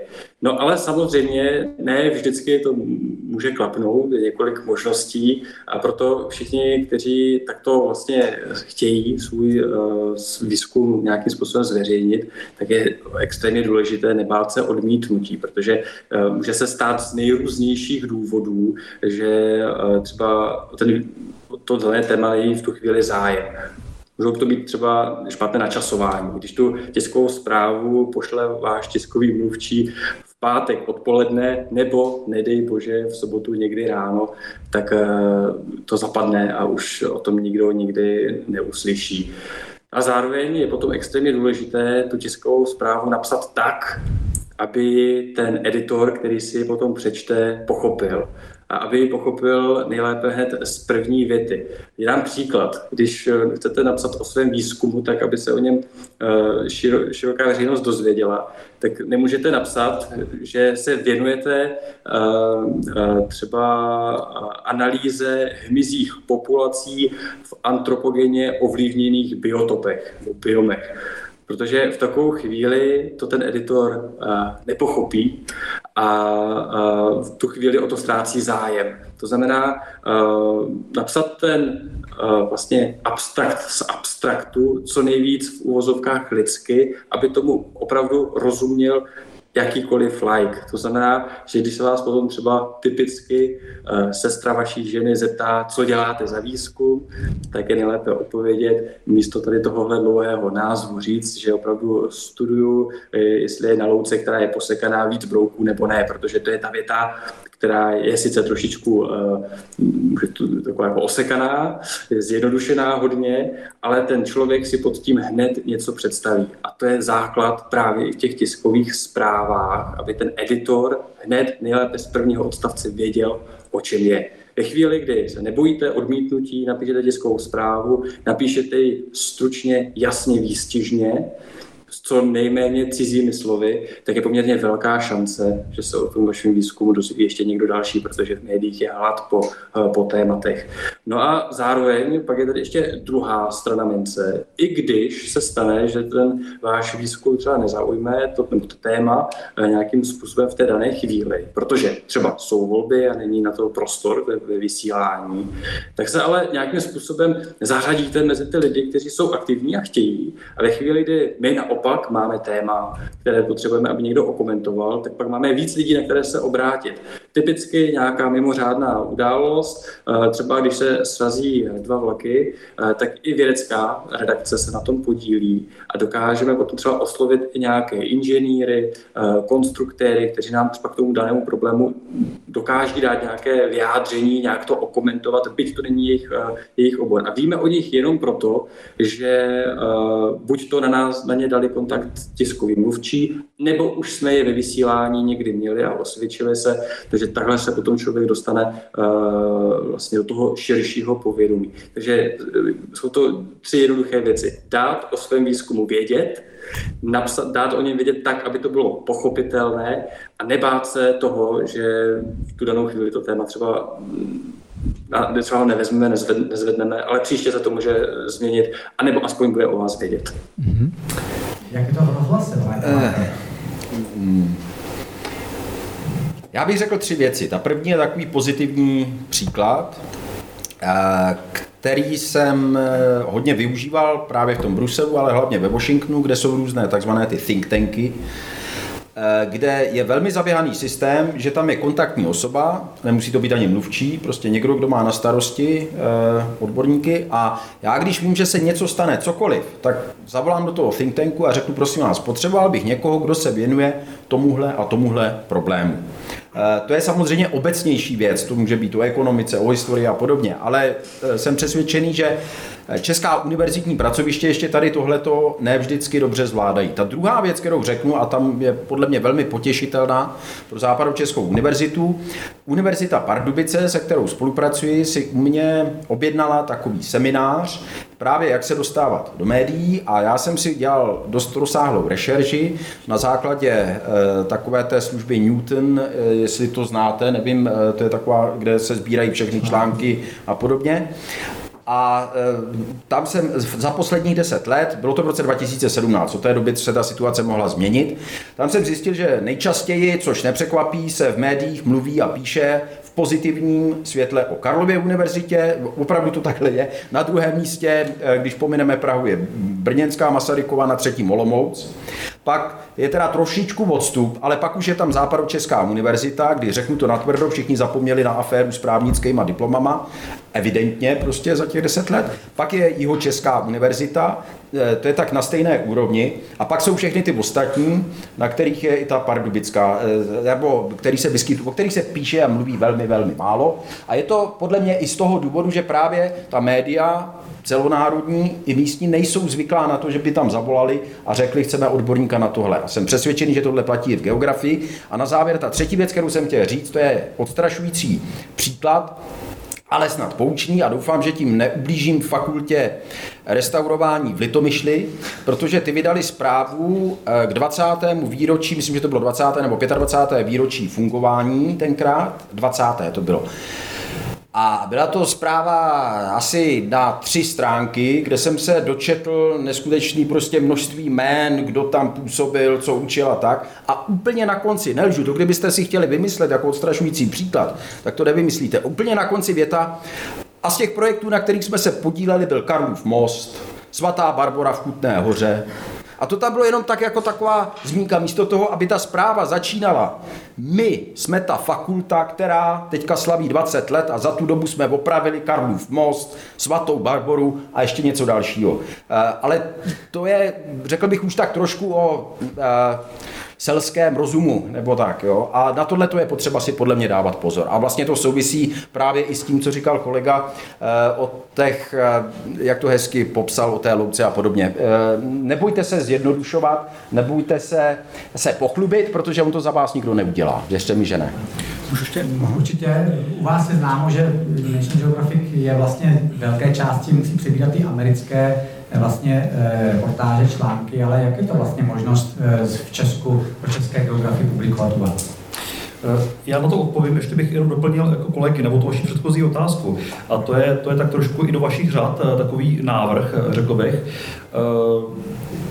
jsem krví zahraničář, takže jako hodně sleduju geopolitiku a třeba já postrádám v současných dnech geografické vysvětlení situace ve východním středomoří. Všichni asi víte, nebo víme, co se děje ve východním středomoří v souvislosti s asertivitou současného Turecka že tam vlastně jde o teďko nové rozparcelování vlastně východního středozemního moře kvůli tomu, že tam byly objeveny velká ložiska zemního plynu ropy.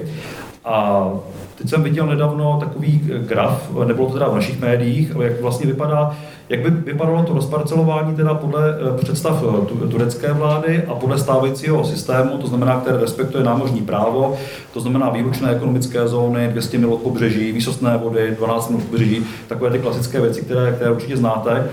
A já myslím, že, jak jsem mluvil o tom před chviličkou, ten tlak dneska v těch redakcích je takový, že tomu se nebude nikdo úplně do hloubky věnovat. A že by bylo docela vhodné, kdyby právě od vás vzešel eh, nějaký, nějaký impuls právě do, i do celostátních médií, kdybyste třeba poslali nějakou geografickou analýzu toho, toho stavu současného, protože ono to jako není udržitelné. Pokud se budeme eh, chovat teda podle eh, stávajícího modelu, to znamená 200 km výlučné námořní pásmo nebo ekonomická zóna, tak eh, to Turecko nemá samozřejmě nejmenší šanci, aby se mezi Kyprem a Krétou dělalo, co chce, no, protože to mu prostě ne, nepřísluší. Na druhou stranu je třeba si uvědomit, že řecké ostrovy v Egejském moři zasahují těsně k pobřeží eh, Turecka, takže samozřejmě to je zdrojem neustálých problémů, protože tam ty definice námořního práva na sebe samozřejmě narážejí a nějakým způsobem, a to dneska přiznávají i řekové sami, že to nějakým způsobem bude potřeba předefinovat, protože ti Turci samozřejmě to je zdrojem neustálých frustrací tohle. Takže já třeba postrádám, aby se v médiích objevil nějaký vedlejší článek, to znamená, bude tam klasicky, dneska se to objevuje denně, nějaká zpráva o tom, jak, tam, jak tam eskaluje napětí a že by teoreticky mohlo dojít, že se prostě utkají dvě země Severoatlantické eh, aliance, což si samozřejmě nikdo nepřeje, ale eh, podle mě v, té, v těch redakcích už nebude kapacita na to, aby tam skutečně z geografického hlediska někdo vysvětlil to pozadí jako toho, toho celého problému. To znamená, aby tam byl nějaký náčrtek, nějaká mapka, jak to vlastně vypadá v tom stávajícím stavu, co si tam představují Turci a nějakým způsobem se k tomu vyjádřit z hlediska teda klasické geografie. Jo? To, to si myslím, že by určitě zabudovalo a každá redakce, která, která teda chce mít jako kvalitní zahraniční zpravodajství, jsem si jistý, že by potom nějakým způsobem sáhla. Takže tím vás jako chci zároveň vyzvat, abyste se toho, tohoto úkolu ujali, protože nikdo jiný to za vás samozřejmě neudělá. Jo? Eh, potom, eh, abych to nemluvil jenom o té geopolitice, tak konkrétní eh, případ před 14 dny, který jsem se stal mě, jak vás jsem informoval o tom, my teď s ženou, když teda jsou zavřené hranice, tak chodíme po republice pěšky a před 14 dny jsme došli z, z Nepomuku do Všerub, pěšky konečně, a mě tam v těch Všerubech zaujala vlastně ta naučná stezka, která tam je, vlastně akce Kámen. Nevím, nevím jestli, jestli o tom víte, to byla taková ta provokační akce státní bezpečnosti v 50. letech, kdy vlastně vytvořili falešnou hranici a když tam přišli lidé, kteří chtěli utéct do zahraničí, tak vlastně eh, oni se jich ujali teda míst, mí, místní teda státní bezpečnost, kteří se vydávali za německé celníky, za americké spravodajské důstojníky a ještě na našem území je povodili právě eh, do míst, kde teda byla falešná služebná CIC v té době, předchůdce CIA, a tam vlastně proběhl výslech. Eh, ti lidé měli pocit, že už jsou ve svobodném světě, tak jim samozřejmě napráskali všechno, co věděli, takže si přitížili, následně byli zatčeni potom. A mě to tak zaujalo, řekněme, ten, eh, ta geografická situace na tom konkrétním místě mě jako velice zaujala. Nikdy jsem o tom pořádně jako nečetl nebo neviděl jsem, aby se ukázalo, jak vlastně ty geografické podmínky na tom místě jsou, že to vlastně bylo jako opravdu v těsné blízkosti té hranice. Tak jsem okamžitě volal našeho, našeho fotografa, aby, aby přijel s dronem a udělali jsme to vlastně, jsme to víceméně jako zdokumentovali. Je to teda fotografie, ale otázka, co to je, co to je vlastně dneska dron, protože to je podle mě na pomezí klasického mapování a fotografování metoda, jo, která je teda velice progresivní a do budoucna má velkou ještě teda velký potenciál. A nafotili jsme to teda z nějaké výšky, kde tam vlastně je kde tam probíhá ta česko-německá hranice a 300 metrů paralelně s ní vlastně ta cesta, je to vlastně hráz, hráz rybníka, kde byla ta falešná hranice. A musím říct, že mně to přijde jako taky takové zajímavé téma, těch témat je celá, celá řada v republice, které by se daly pojmout takhle částečně geograficky, částečně historicky, protože ono to má vždycky nějaký historický přesah většinou ty věci a dá se o tom pojednávat a dá se o tom velice dobře psát a myslím si, že pro ta média je to prostě zajímavé, protože těm lidem se najednou rozšíří obzor, když se najednou podívají, jak to vlastně na tom konkrétním místě vypadá. A já jsem s překvapením zjistil, že opravdu jsem nikdy o tom, byť vyšly teda nějaké knížky o tom, poměrně jako, jako fundované a erudované, tak aby to člověk zpracoval z toho geografického hlediska, tak to jsem, to jsem jako bohužel neviděl a myslím si, že v tom je, v tom je poměrně velký potenciál. Takže i v tom, v tom místním, a to, jak jste mluvil o tom eh, třeba o těch lesích a eh, o panu Kinském, takže celá řada takovýchhle věcí se dá zpracovat i u nás. Ono to na první pohled není úplně jako světoborné, ale myslím si, že eh, když se tomu dá ten správný čas a když se to pojme tou správnou metodou, například pomocí teda ne úplně klasické geografie, protože dron jako ne, není asi klasická geografická metoda, nicméně jak se nám dneska ty vědní obory a ty různé metody prolínají, tak se to dá velice úspěšně použít právě k mediálnímu pokrývání věcí, které bychom do těch médií chtěli prosadit. Což mimochodem souvisí s tím, že vy jste zpracovával krásný seriál Genius Loci, kde jste se vlastně zabýval místy, které jsou dost často opomenuté. Jak jste vlastně postupoval v tomto no, eh, ve své, ve své práci? celá, eh, to byl takový projekt Genius Loci, který jsem dělal teďka v létě. Eh, byl to cyklus devíti dokumentů o zajímavých místech České republiky, takových, která nejsou neznámá úplně, ale nejsou zase úplně, řekl bych, eh, a možná až s výjimkou Českého Krumlova, turisticky profláknutá, abych to takhle řekl. Celý ten projekt měl zajímavou genezi v tom, že já jsem původně to navrhoval jako sérii podcastů a žádal jsem o grant generálního ředitele, který se začal začal teďka vypisovat, všichni dělají podcasty, tak budeme dělat i podcasty. A já jsem si vymyslel, protože jsem měl hodně cestovat do Spojených států, že budu tenhle ten seriál dělat o místech jako Times Square v New Yorku, že jeden díl udělám o tom, eh, jak obrovský rozdíl je mezi New Yorkem a Washingtonem, mezi Los Angeles a San Franciskem. Jako, jo. A celé jsem si to takhle prostě připravil ten projekt, no a teďka nastal koronavir a nedalo se cestovat. A zaplať pán, pro mě teda zaplať pámbu se pořád vysílalo z archivu, až prostě přišli na to eh, v redakci eh, rozhlasových dokumentů, že vlastně v létě by se zase mělo pořád reprízovat a že tam leží někde ten můj projekt, který se teda týkal Spojených států, jestli by to nešlo překlopit na Česko. A tak jsem, opravdu jsem si sednul a tak jsem si řekl, co takhle Krumlov, jako jednak mě teďka zajímá, jak to tam vypadá, druhá to město je pod, podle mě zajímavý tím, že vlastně v centru už nikdo eh, z těch místních skoro nebydlí, tam jsou samý penziony, tam jsou samý restaurace a podobně.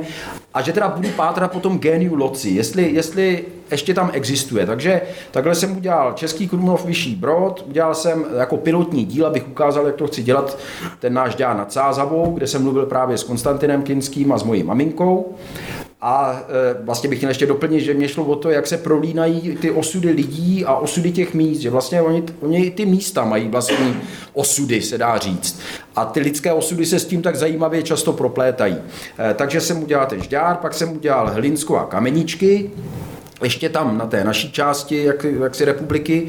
Pak jsem udělal Olomouc s Kopečkem, Mutěnice na Jižní Moravě, Uherské hradiště nebo Uherské staré město, eh, Ostravu, Český Těšín, a Krkonoše. A snažil jsem se, aby to teda, přiznávám se, trošku v tom byla novinářská vypočítavost, aby to bylo atraktivní, tak třeba v tom Uherském hradišti nebo ve starém městě Uherského hradiště jsem mluvil s Jiřím Pavlicou, který s muzikantem, který k tomu místu má ale obrovský vztah a který tam dokáže krásně vykládat o těch moravských kořenech eh, Velkomoravské říši a podobně. V Ostravě a o Ostravě a o Těšině jsem mluvil s Nohavicou, zase pro změnu, eh, ale bylo to něco, co mě neskutečně, hm, no, takhle, ono mě to dost vysálo, protože vyprodukovat, věřte mi, 9 27 minutových, skoro 29 minutových dokumentů během na 9 týdnů, aby se to odvysílalo. Já jsem na tom teda dělal trošku delší dobu. Eh, to už je jako hodně, hodně velká práce. Ale jednak jsem byl rád, že jsem si ji našel na to léto a jednak mě to zaujalo a už na to mám ohlasy. Eh, já teda na příští rok se budu snažit uskutečnit tu Ameriku, jestli, jestli to půjde, ale když by to nešlo, tak už, už, už se porozlížím po České republice a e, vlastně bych jenom možná doplnil, proč to bylo zaměřené na tu Moravu. Ono se jim to v Pražákům víc jako líbilo, právě když to dám z té Moravy. A když to řeknu hrozně škardě, oni moc by nevěřili, že ty Brňáci by to dokázali, Brňáci by to udělali zase v Brně, jako, takže já jsem tak nějak, jako jsem z té Vysočiny jako i neutrál, jako že tam můžu na tu Moravu a ať je to o té Moravě spíš, jako aby to nebylo tak sebestřední. Já to trošičku snižuju, ale tohle, to, tenhle ten způsob uvažování tam byl a, a přišlo mi to nesmírně zajímavý. Já trofnu si říct, že právě o té provázanosti toho místa, jak to tam vypadá, jak tam lidi žijou, tak eh, si myslím, že to je uchopitelné téma a že se dá nějakým způsobem prezentovat i v těch médiích. Hmm. Čas nám pomalu se nachýlil, možná teď ještě otázky z publika, eh, protože publikum dlouho nemělo možnost se vyjádřit, tak prosím. Děkuji. Eh, já bych se rád zeptal na způsob, jakým jsou v reportážích zobrazování lidí z těch vzdálených míst. Jeden můj kolega dělá takový zajímavý výzkum, on vlastně zkoumal události České televize jako, jako pořád po nějaké prostě období a zjistil, že uh, lidi, kteří jsou jako ze západu, jako z Evropy, ze Severní Ameriky, tak v těch reportážích vystupují jako lidi, kteří tam dostanou i prostor, aby projevili svoje, svoje emoce.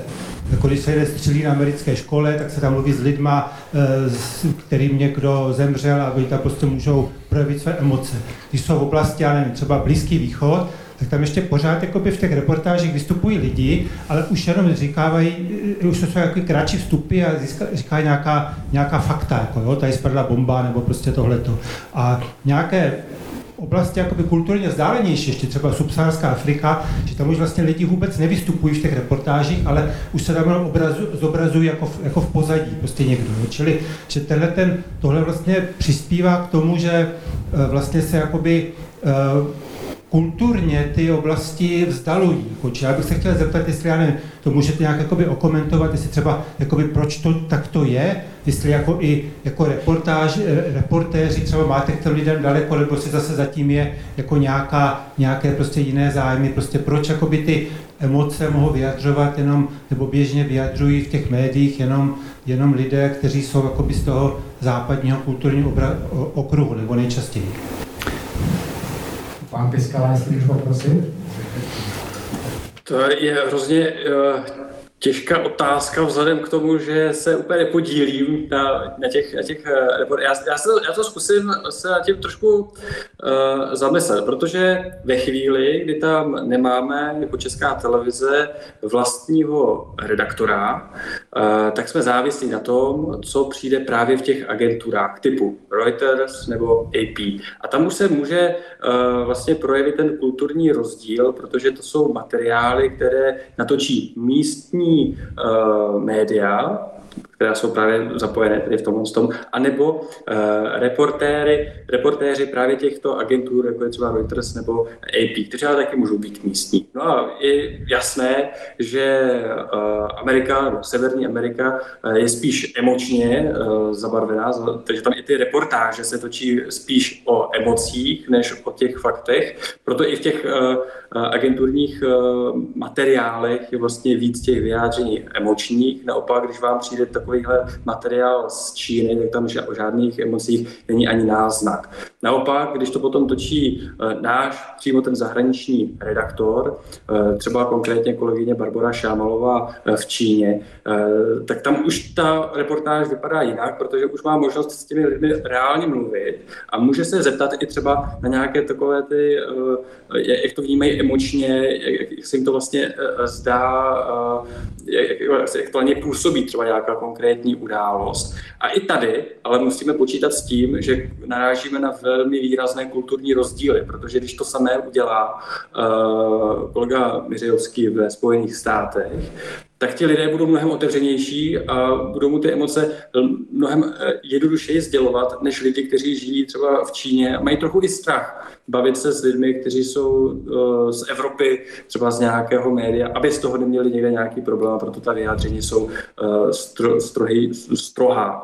Takže tady jsou vlastně dva ty zdroje, jak z čeho poskládat ty reportáže, které se potom vysílají třeba i v událostech. Jsou to buď ty agenturní, které točí ti místní reportéři, anebo náš přímo redaktor na místě a v obou případech může poměrně výrazně hrát roli uh, to kulturní prostředí, protože ti lidi třeba na tom východě v té Asii nemusí být tak sdílení jako v Americe a proto to může vyvolávat i dojem, že uh, je tady nějaký tlak na to, aby uh, lidé třeba z Ameriky mohli se projevit právě i emočně, když to v Číně ne. Ne, je to naopak z toho, že my prostě ten materiál nemáme. My bychom klidně dali prostor jak lidem třeba z Libanu, Libanonu, tam, to, to, což ke všemu bylo, když tam byla ta, ta, ten, ten nešťastný výbuch, eh, tak eh, tam byl přímo náš eh, blízkovýchodní redaktor, takže i tam vlastně byly ty zprostředkované vlastně informace o tom, jak to na ty lidi působí, jak, co si vlastně myslí o té místní vládě, jaké mají pocity kolem toho. Ale je to jenom díky tomu, že tam opravdu byl ten redaktor a mohl to reálně natočit. Kdybychom používali jenom přejatá média, tedy přes ty agentury, tak bychom získali akorát materiál, který tam natočila nějaká libanonská uh, televize, pravděpodobně třeba i státní televize, která uh, má třeba i nějaký zájem, kdo ví, uh, a tam ten materiál už třeba nemusí obsahovat tyto informace, protože se nehodí. Ale ve chvíli tam ten člověk je, tak to může natočit, když tam není, tak jsme bohužel odkázáni na to, co natočí kolegové a které, co poskytnou uh, tomu uh, těm agenturám typu Reuters nebo AP a které potom poskytnou nám. Takže spíš bych tam neviděl žádný záměr nebo takové, protože by bylo hrozně těžké uh, to koordinačně nějak jako zvládnout, protože těch lidí, kteří přispívají třeba do událostí, je celá řada. Uh, a mít opravdu dohled nad tím, jestli uh, je tam hodně emocí nebo málo emocí, až reportáž je poměrně těžké. Samozřejmě všechno prochází nějakým, nějakým uh, editorským čtením, kde to samozřejmě někdo vidí, někdo to kontroluje, ale za celou dobu, co z televizi uh, pracuju, což už je skoro pět let, tak se mi ještě nikdy nestalo, že by mi editor řekl, tady je moc emocí, tam uber, nebo naopak, tady je málo emocí, zkus tam nějaké přidat, když to nemá uh, význam té reportáže. Tohle se mi nikdy nestalo.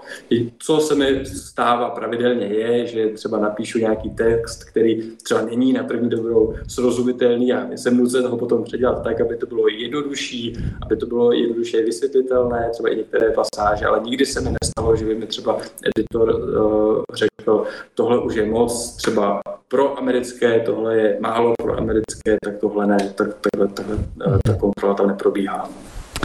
Máme ještě jednu možnost z publika, jestli ještě jeden dotaz.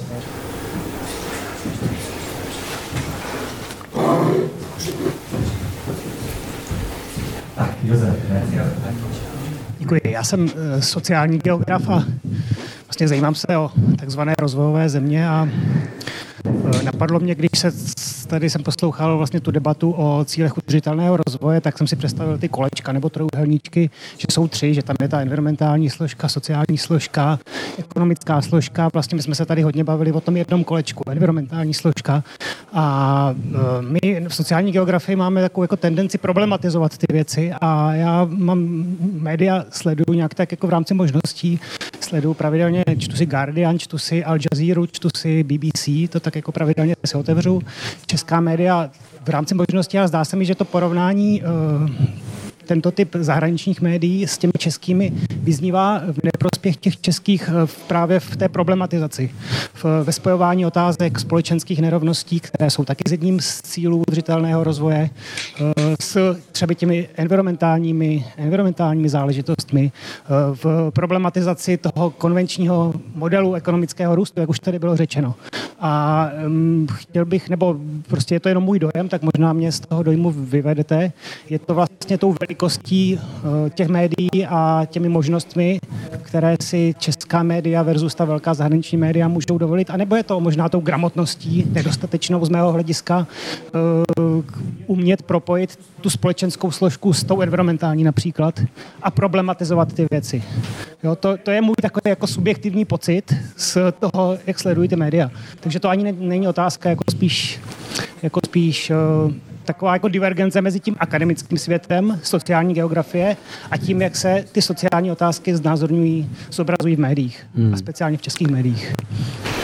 Tak pokud byste k tomu chtěli, pánové, nějaký komentář přidat, Myslím, že to nebyla otázka, ale ne, možná váš komentář. Já si souhlasím s tím, že jsou na tom česká média hůř než velká zahraniční média. Na druhou stranu, tím, že jsem byl i v tom Polsku, které je konec konců větší, tak zase si myslím, že na tom ta česká média nejsou až tak špatně. Jinými slovy, záleží na tom, se kterými médii budete i ta česká média srovnávat. Eh, jedna věc je samozřejmě mm, třeba kodex Českého rozhlasu, takový základní dokument, eh, který je v podstatě, by se dalo říct, skoro okopírovaný od britské BBC, eh, ale znáte to, já už teď nevím, kdo o tom, myslím, že profesor Kysela, eh, právník ústavní, mě vysvětloval aspoň v jednom pořadu velmi dobře, že máte třeba instituci referenda, které může fungovat ve Švýcarsku, pak máte instituci místního referenda, které ale ani v té České republice nebude fungovat. On chtěl vlastně říct, a to, abych to nekomplikoval příliš. Jedna věc je, jak si právo nebo nějaké, nějaká pravidla, která si dáme na papíře. Druhá věc je, jaké, jak se k tomu ti lidé prostě staví, jaké je právní povědomí, prostě jak s tím pracují. Jinými slovy, my bychom podle toho dokumentu měli být stejně dobří, třeba jako ta BBC, ale je pravda, že zdaleka ty prostředky jsou někde jinde, počet lidí je někde jinde, ale i ta bych řekl, erudovanost je ještě pořád někde jinde. A když jsme se o tom bavili s kolegy a bylo to ne teda po Becherovce, ale po nějakém pivu, tak jsme došli na to, že existuje něco jako institucionální paměť. Jo? A v tom BBC nebo v těch některých jiných médiích je ta institucionální paměť už se sakramensky dlouhá a je jaksi víc na čem stavět, než, ale to se nechci vymlouvat, že jsme teprve 30 let po pádu komunismu, ale ono něco takového taky funguje a myslím si, že tohle může být jedna z těch příčin, ne zásadní, proč to na vás tak působí. Jenom z osobního hlediska můžu potvrdit, když jsem byl v té Americe, my jsme tam s takovou partou jezdili na vodu a byli to lidé, kteří pracovali ve farmaceutických společnostech, Češi. Eh, tam farmaceutické společnosti od 90. let nabrali hodně českých odborníků, eh, biologů eh, a tak. A my jsme si právě jednou povídali a oni se zhodli na tom, že kdykoliv v českých médiích čtou něco o problematice, které rozumějí, takže je to blbě prostě. že, že prostě snad nenašli článek, který, když té problematice opravdu rozumějí, že by si řekl, co to tam zase, to, to, to jsou blbosti, jako jo, že se tam objevují. A a to mě přimělo k zamyšlení, tak se tomu snažím vyhnout, abych aspoň, aby, eh, aby mě potom nedal někdo pěstí do obličeje. Ale to je samozřejmě potom věc každého člověka a to už to nechci příliš roz, eh, rozšiřovat, ale myslím si, že pro uvedení kontextu je i tohle docela důležité. Když jsem se stal spolupracovníkem Českého rozhlasu v Paříži v roce 97 a posílal jsem zprávu, tak jsem mohl jít na 50 sekund a to byla ta zpráva do těch buletinů, jaksi, zpravodajských a většinou jsem to dával do minuty a když už to bylo přes minutu, tak mi jako říkali, hele, to, jako, to je moc dlouhý. Eh, dneska 30 sekund nedostanete, dostanete 20 sekund. Co za těch 20 sekund ve zprávě sakra chcete, můžete říct, pokud to má být ještě fundovaně odborné. A mě to připomíná zase úplně skok, když jsem byl v Bruselu, vydala Evropská komise zprávu o o tom, jak fungují eh, emisní eh, ty povolenky, hodnocení. Ta zpráva měla asi 600 stran a oni mě volali jako z Českého rozhlasu, jak tomu něco řeknu. A já jsem dostal na to přečtení asi hodinu, Měl jsem o tom mluvit tři minuty a pak jsem měl udělat tu zprávu, ale ne delší než 25 sekund. Jako jo, tak eh, to je jenom, tím si to nechci omlouvat, ale abychom si trošku rozuměli také, v jakém prostředí eh, my novináři eh, let kdy pracujeme a jaké jsou na nás kladeny nároky, co se po nás chce. Stranu je pravda, že National Geographic třeba spojuje ty tři pilíře udržitelného rozvoje, aspoň dle mého názoru, proto že tam není ten environmentální. Proto jsem se ani ne, ne, nedal o slovo, protože mně to přišlo, že jako tady, tady to asi trošku jinak, no, přeci jenom, no, takže že to necítím jako, jako, jako takový problém. Hmm.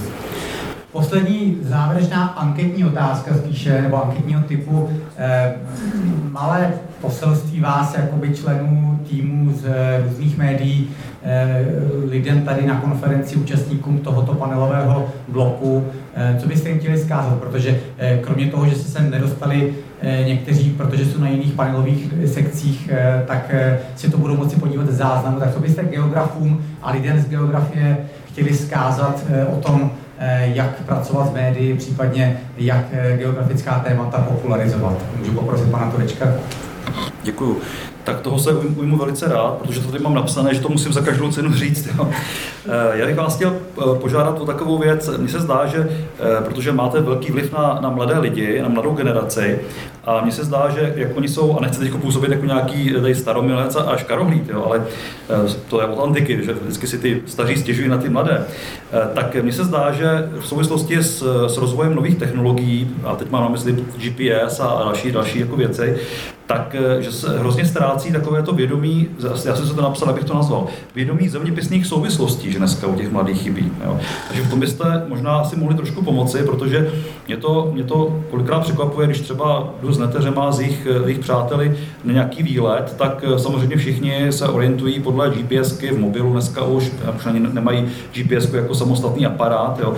A zatímco my třeba s ženou, když chodíme po republice, tak zásadně podle papírových map a pokud možno ještě tu mapu nechce ani vytahovat, jo, spíš si člověk jako ty věci načte, představí si to jakoby v hlavě, v tom prostoru. A to je něco, co, co já absolutně jako postrádám, to, co tady říkal pan Pohanka, jo. S, s, těmi, s těmi Angličany, s těmi Australany, nebo, nebo kdo to byl, že měli pocit, že Vídeň musí být někde na západě, jo, že si ty lidi jako vůbec nedokážou představit, jak to vlastně v, v, na tom světě uspořádané, myslím teď fyzicky vyloženě. Jo. Takže eh, já třeba mám doma velikánskou nástěnou mapu, eh, jednak pro syna, jednak i žena, která hodně eh, cestuje po republice. Zrovna dneska říkala, jedu do Kadaně na koncert, jo. K, k, kterým směrem mám jet, jo. A což jako vůbec neříkám, jako abych nějak jako, jako dehonestoval, ale uvědomuji si, že tohle je prostě obecný problém. Jo? Až vlastně, když, když byste jako dneska, tady to asi ne, nehrozí, tak ale když byste řekli jako svým studentům, i studentům geografie, tak a teďko z Plzně pojedeš eh, do Nepomuku, nebo to Nepomuk je blízko, tak něco jiného, Břeclav třeba, jo? Nebo, nebo já nevím, Žádná Cázovou. Musíme na Vídeň. na Vídeň. Tak jestli by si vůbec dokázali jako na první dobrou představit, že to asi nebude na sever třeba, jo? že by z Plzně museli jet, jo? tak eh, to se mi zdá, že strašně jakoby, jako upadá tady to, eh, to není umění, to je prostě nějaká životní zkušenost nebo nějaká mentální mapa, jak se to správně nazval, protože když se díváte prostě na ten svět přes tu malou krabičku, přes ten malý displej, kdy vidíte v autě, když jedete někam klasicky, vidíte, jak vám ty ulice ubíhají, jo, ty, ty různé odbočky, a abyste si udělal globální pohled, jo, globální pohled i v rámci České republiky, kam vlastně jako cestujete, tak to vlastně hrozně jakoby mizí, tato schopnost. Jo. My, co jsme absolvovali brané výchovy různé, tak, tak to ještě jako nějakým způsobem ty rudimenty máme v sobě, ale eh, ta mladá generace podle mě už, už vůbec. Jo. Takže já bych chtěl apelovat tady v tom, jako abyste, abychom ne jenom vy, abychom celkově nezapomínali na ty, na ty kořeny, ty to, to je podle mě úplně základní věc pro mě, jo, eh, jako mentální, aby člověk jako se orientoval ve světě, aniž by musel mít, no, v České republice, aniž by musel mít k tomu jako nějaké, nějaké aparáty, nějaké, nějaké technické vybavení.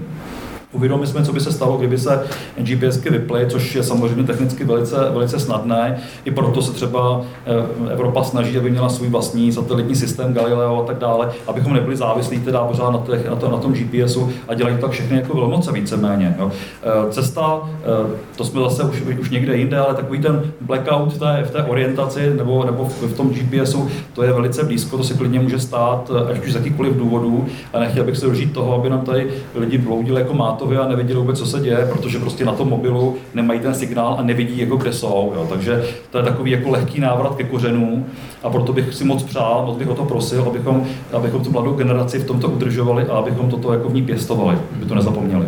Pan Pohanka. Mě to nedá, já budu mít eh, jednu vychloubačnou poznámku, pak eh, budu mít jeden apel na vás a pak budu mít jednu prozbu. Ta vychloubačná poznámka je v tom, že právě když jsem nedávno jel točit do toho Těšína, tak jsem si řekl, člověče, jestli pak bys to zvládnul ještě bez té GPSky a bez mapy. Jako, jo, jestli prostě z té paměti, studoval jsem v Olomouci, bydlel jsem rok v Ostravě, tak sakra bych snad do toho Těšína mohl trefit. A věděl jsem, že tam mám sraz u nádraží s Renatou Puslacher Buchtovou, místní básnířkou, polonistkou. A tak jsem si sedl do toho auta a fakt jsem vyrazil a to, je, to mi ta vychloubačnost, fakt jsem na to nádraží dojel. trefil, dojel, ani jsem mapu neotevřel, ani gps prostě dalo se to a jsem rád, že tuhle tu schopnost mám. A s tím tak trošku souvisí ten apel, protože tady tuhle tu schopnost jsem přesvědčený, že mám, že jsem měl toho třídního učitele Vládu Straku, který vystudoval zeměpis, teda když to tak řeknu, nebo chcete geografii, a že ve mně, ale troufnu si říci v jiných studentech, kteří k tomu byli otevření.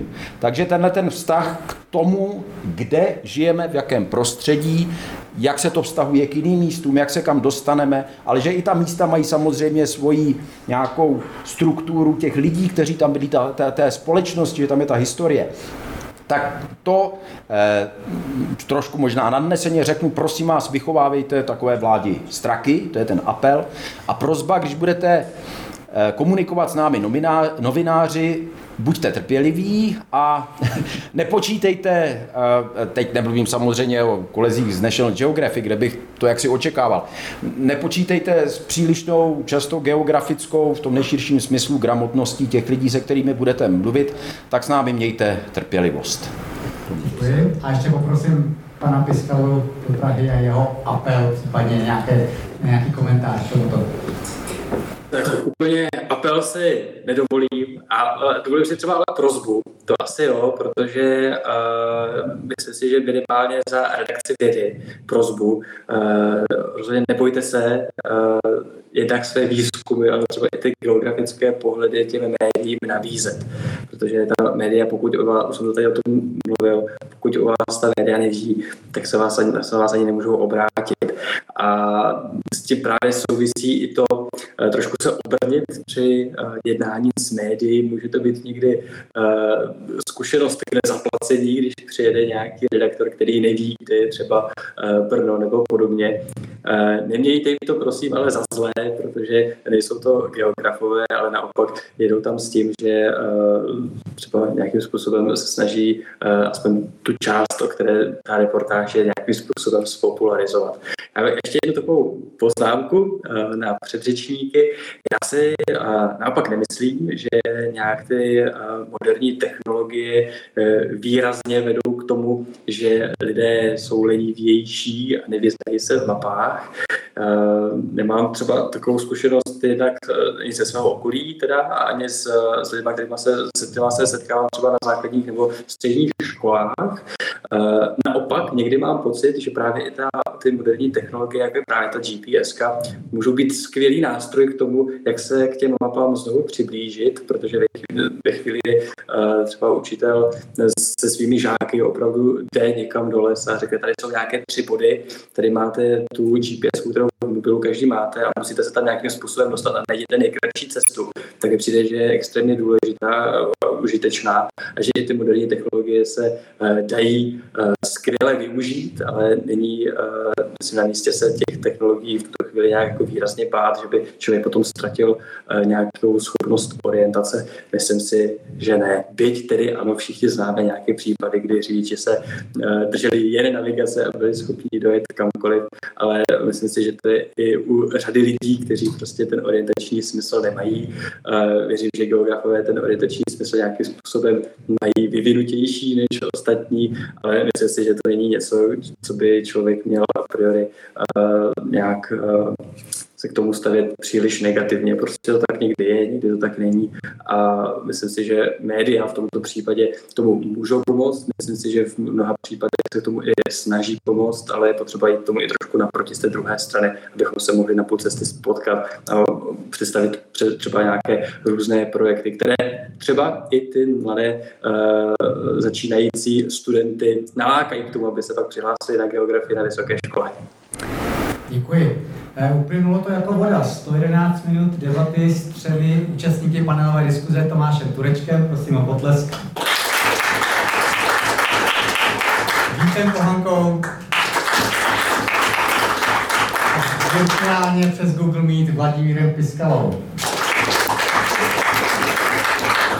Bych vám všem chtěl poděkovat za uh, účast na této panelové diskuzi, uh, za to, že jste s námi vydrželi takovou dobu a věřím, že některé podněty, podněty které tady zazněly, uh, pro vás můžou být minimálně inspirující a možná taky výzvou k tomu nějakým krokem nebo nějakou cestou se takto vydat. Děkuji za to, že jste tady byli i v rámci techniky panu, Novotné, panu Novému za natočení tohoto příspěvku bude pří, příležitost to shlédnout i pro ty, kdo se třeba tohoto zúčastnit nemohli. Přeju vám všecko dobré. A ještě na závěr já mám pro eh, pány eh, panelisty takové dárky. Eh, ten dárek je eh, studená káva Cold Blue od našeho partnera eh, firmy Water, která eh, nám vlastně zajišťuje catering. Eh, ta káva má jednu vel, velkou výhodu, ona vám nevystydne, protože je dělaná za studená louhovaná. Nicméně pánům Pohankovi a Turečkovi to můžu předat panu Piskalovi takhle přes Google Meet to nedokážu, na to ty technologie ještě neumím a neumí to, ale pošlu vám to přes někoho tady z UK Praha, pokud byste si to na Albertové vyzvedl, tak to udělejte, já vám dám vidět, přes koho to posílám. A jinak samozřejmě, pánové, kdybyste chtěli se v Plzni, Plzni ještě zdržet, tak jste zváni na eh, společný eh, večer, který organizuje Česká geografická společnost z katedru geografie eh, a já vám pak řeknu případně podrobnosti, pokud ještě neutíkáte. Děkuji za pozornost, přeju vám krásný den, krásný večer a, a vývat geografie. Děkuji.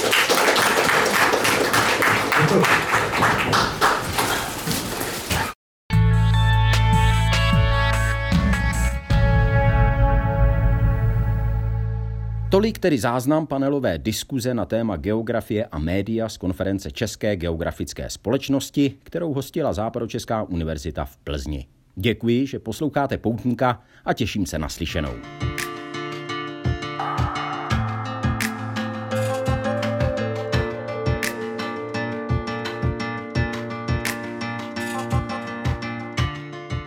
Poutník. Radost z cestování, radost z poznávání. Podcast Víta Pohanky.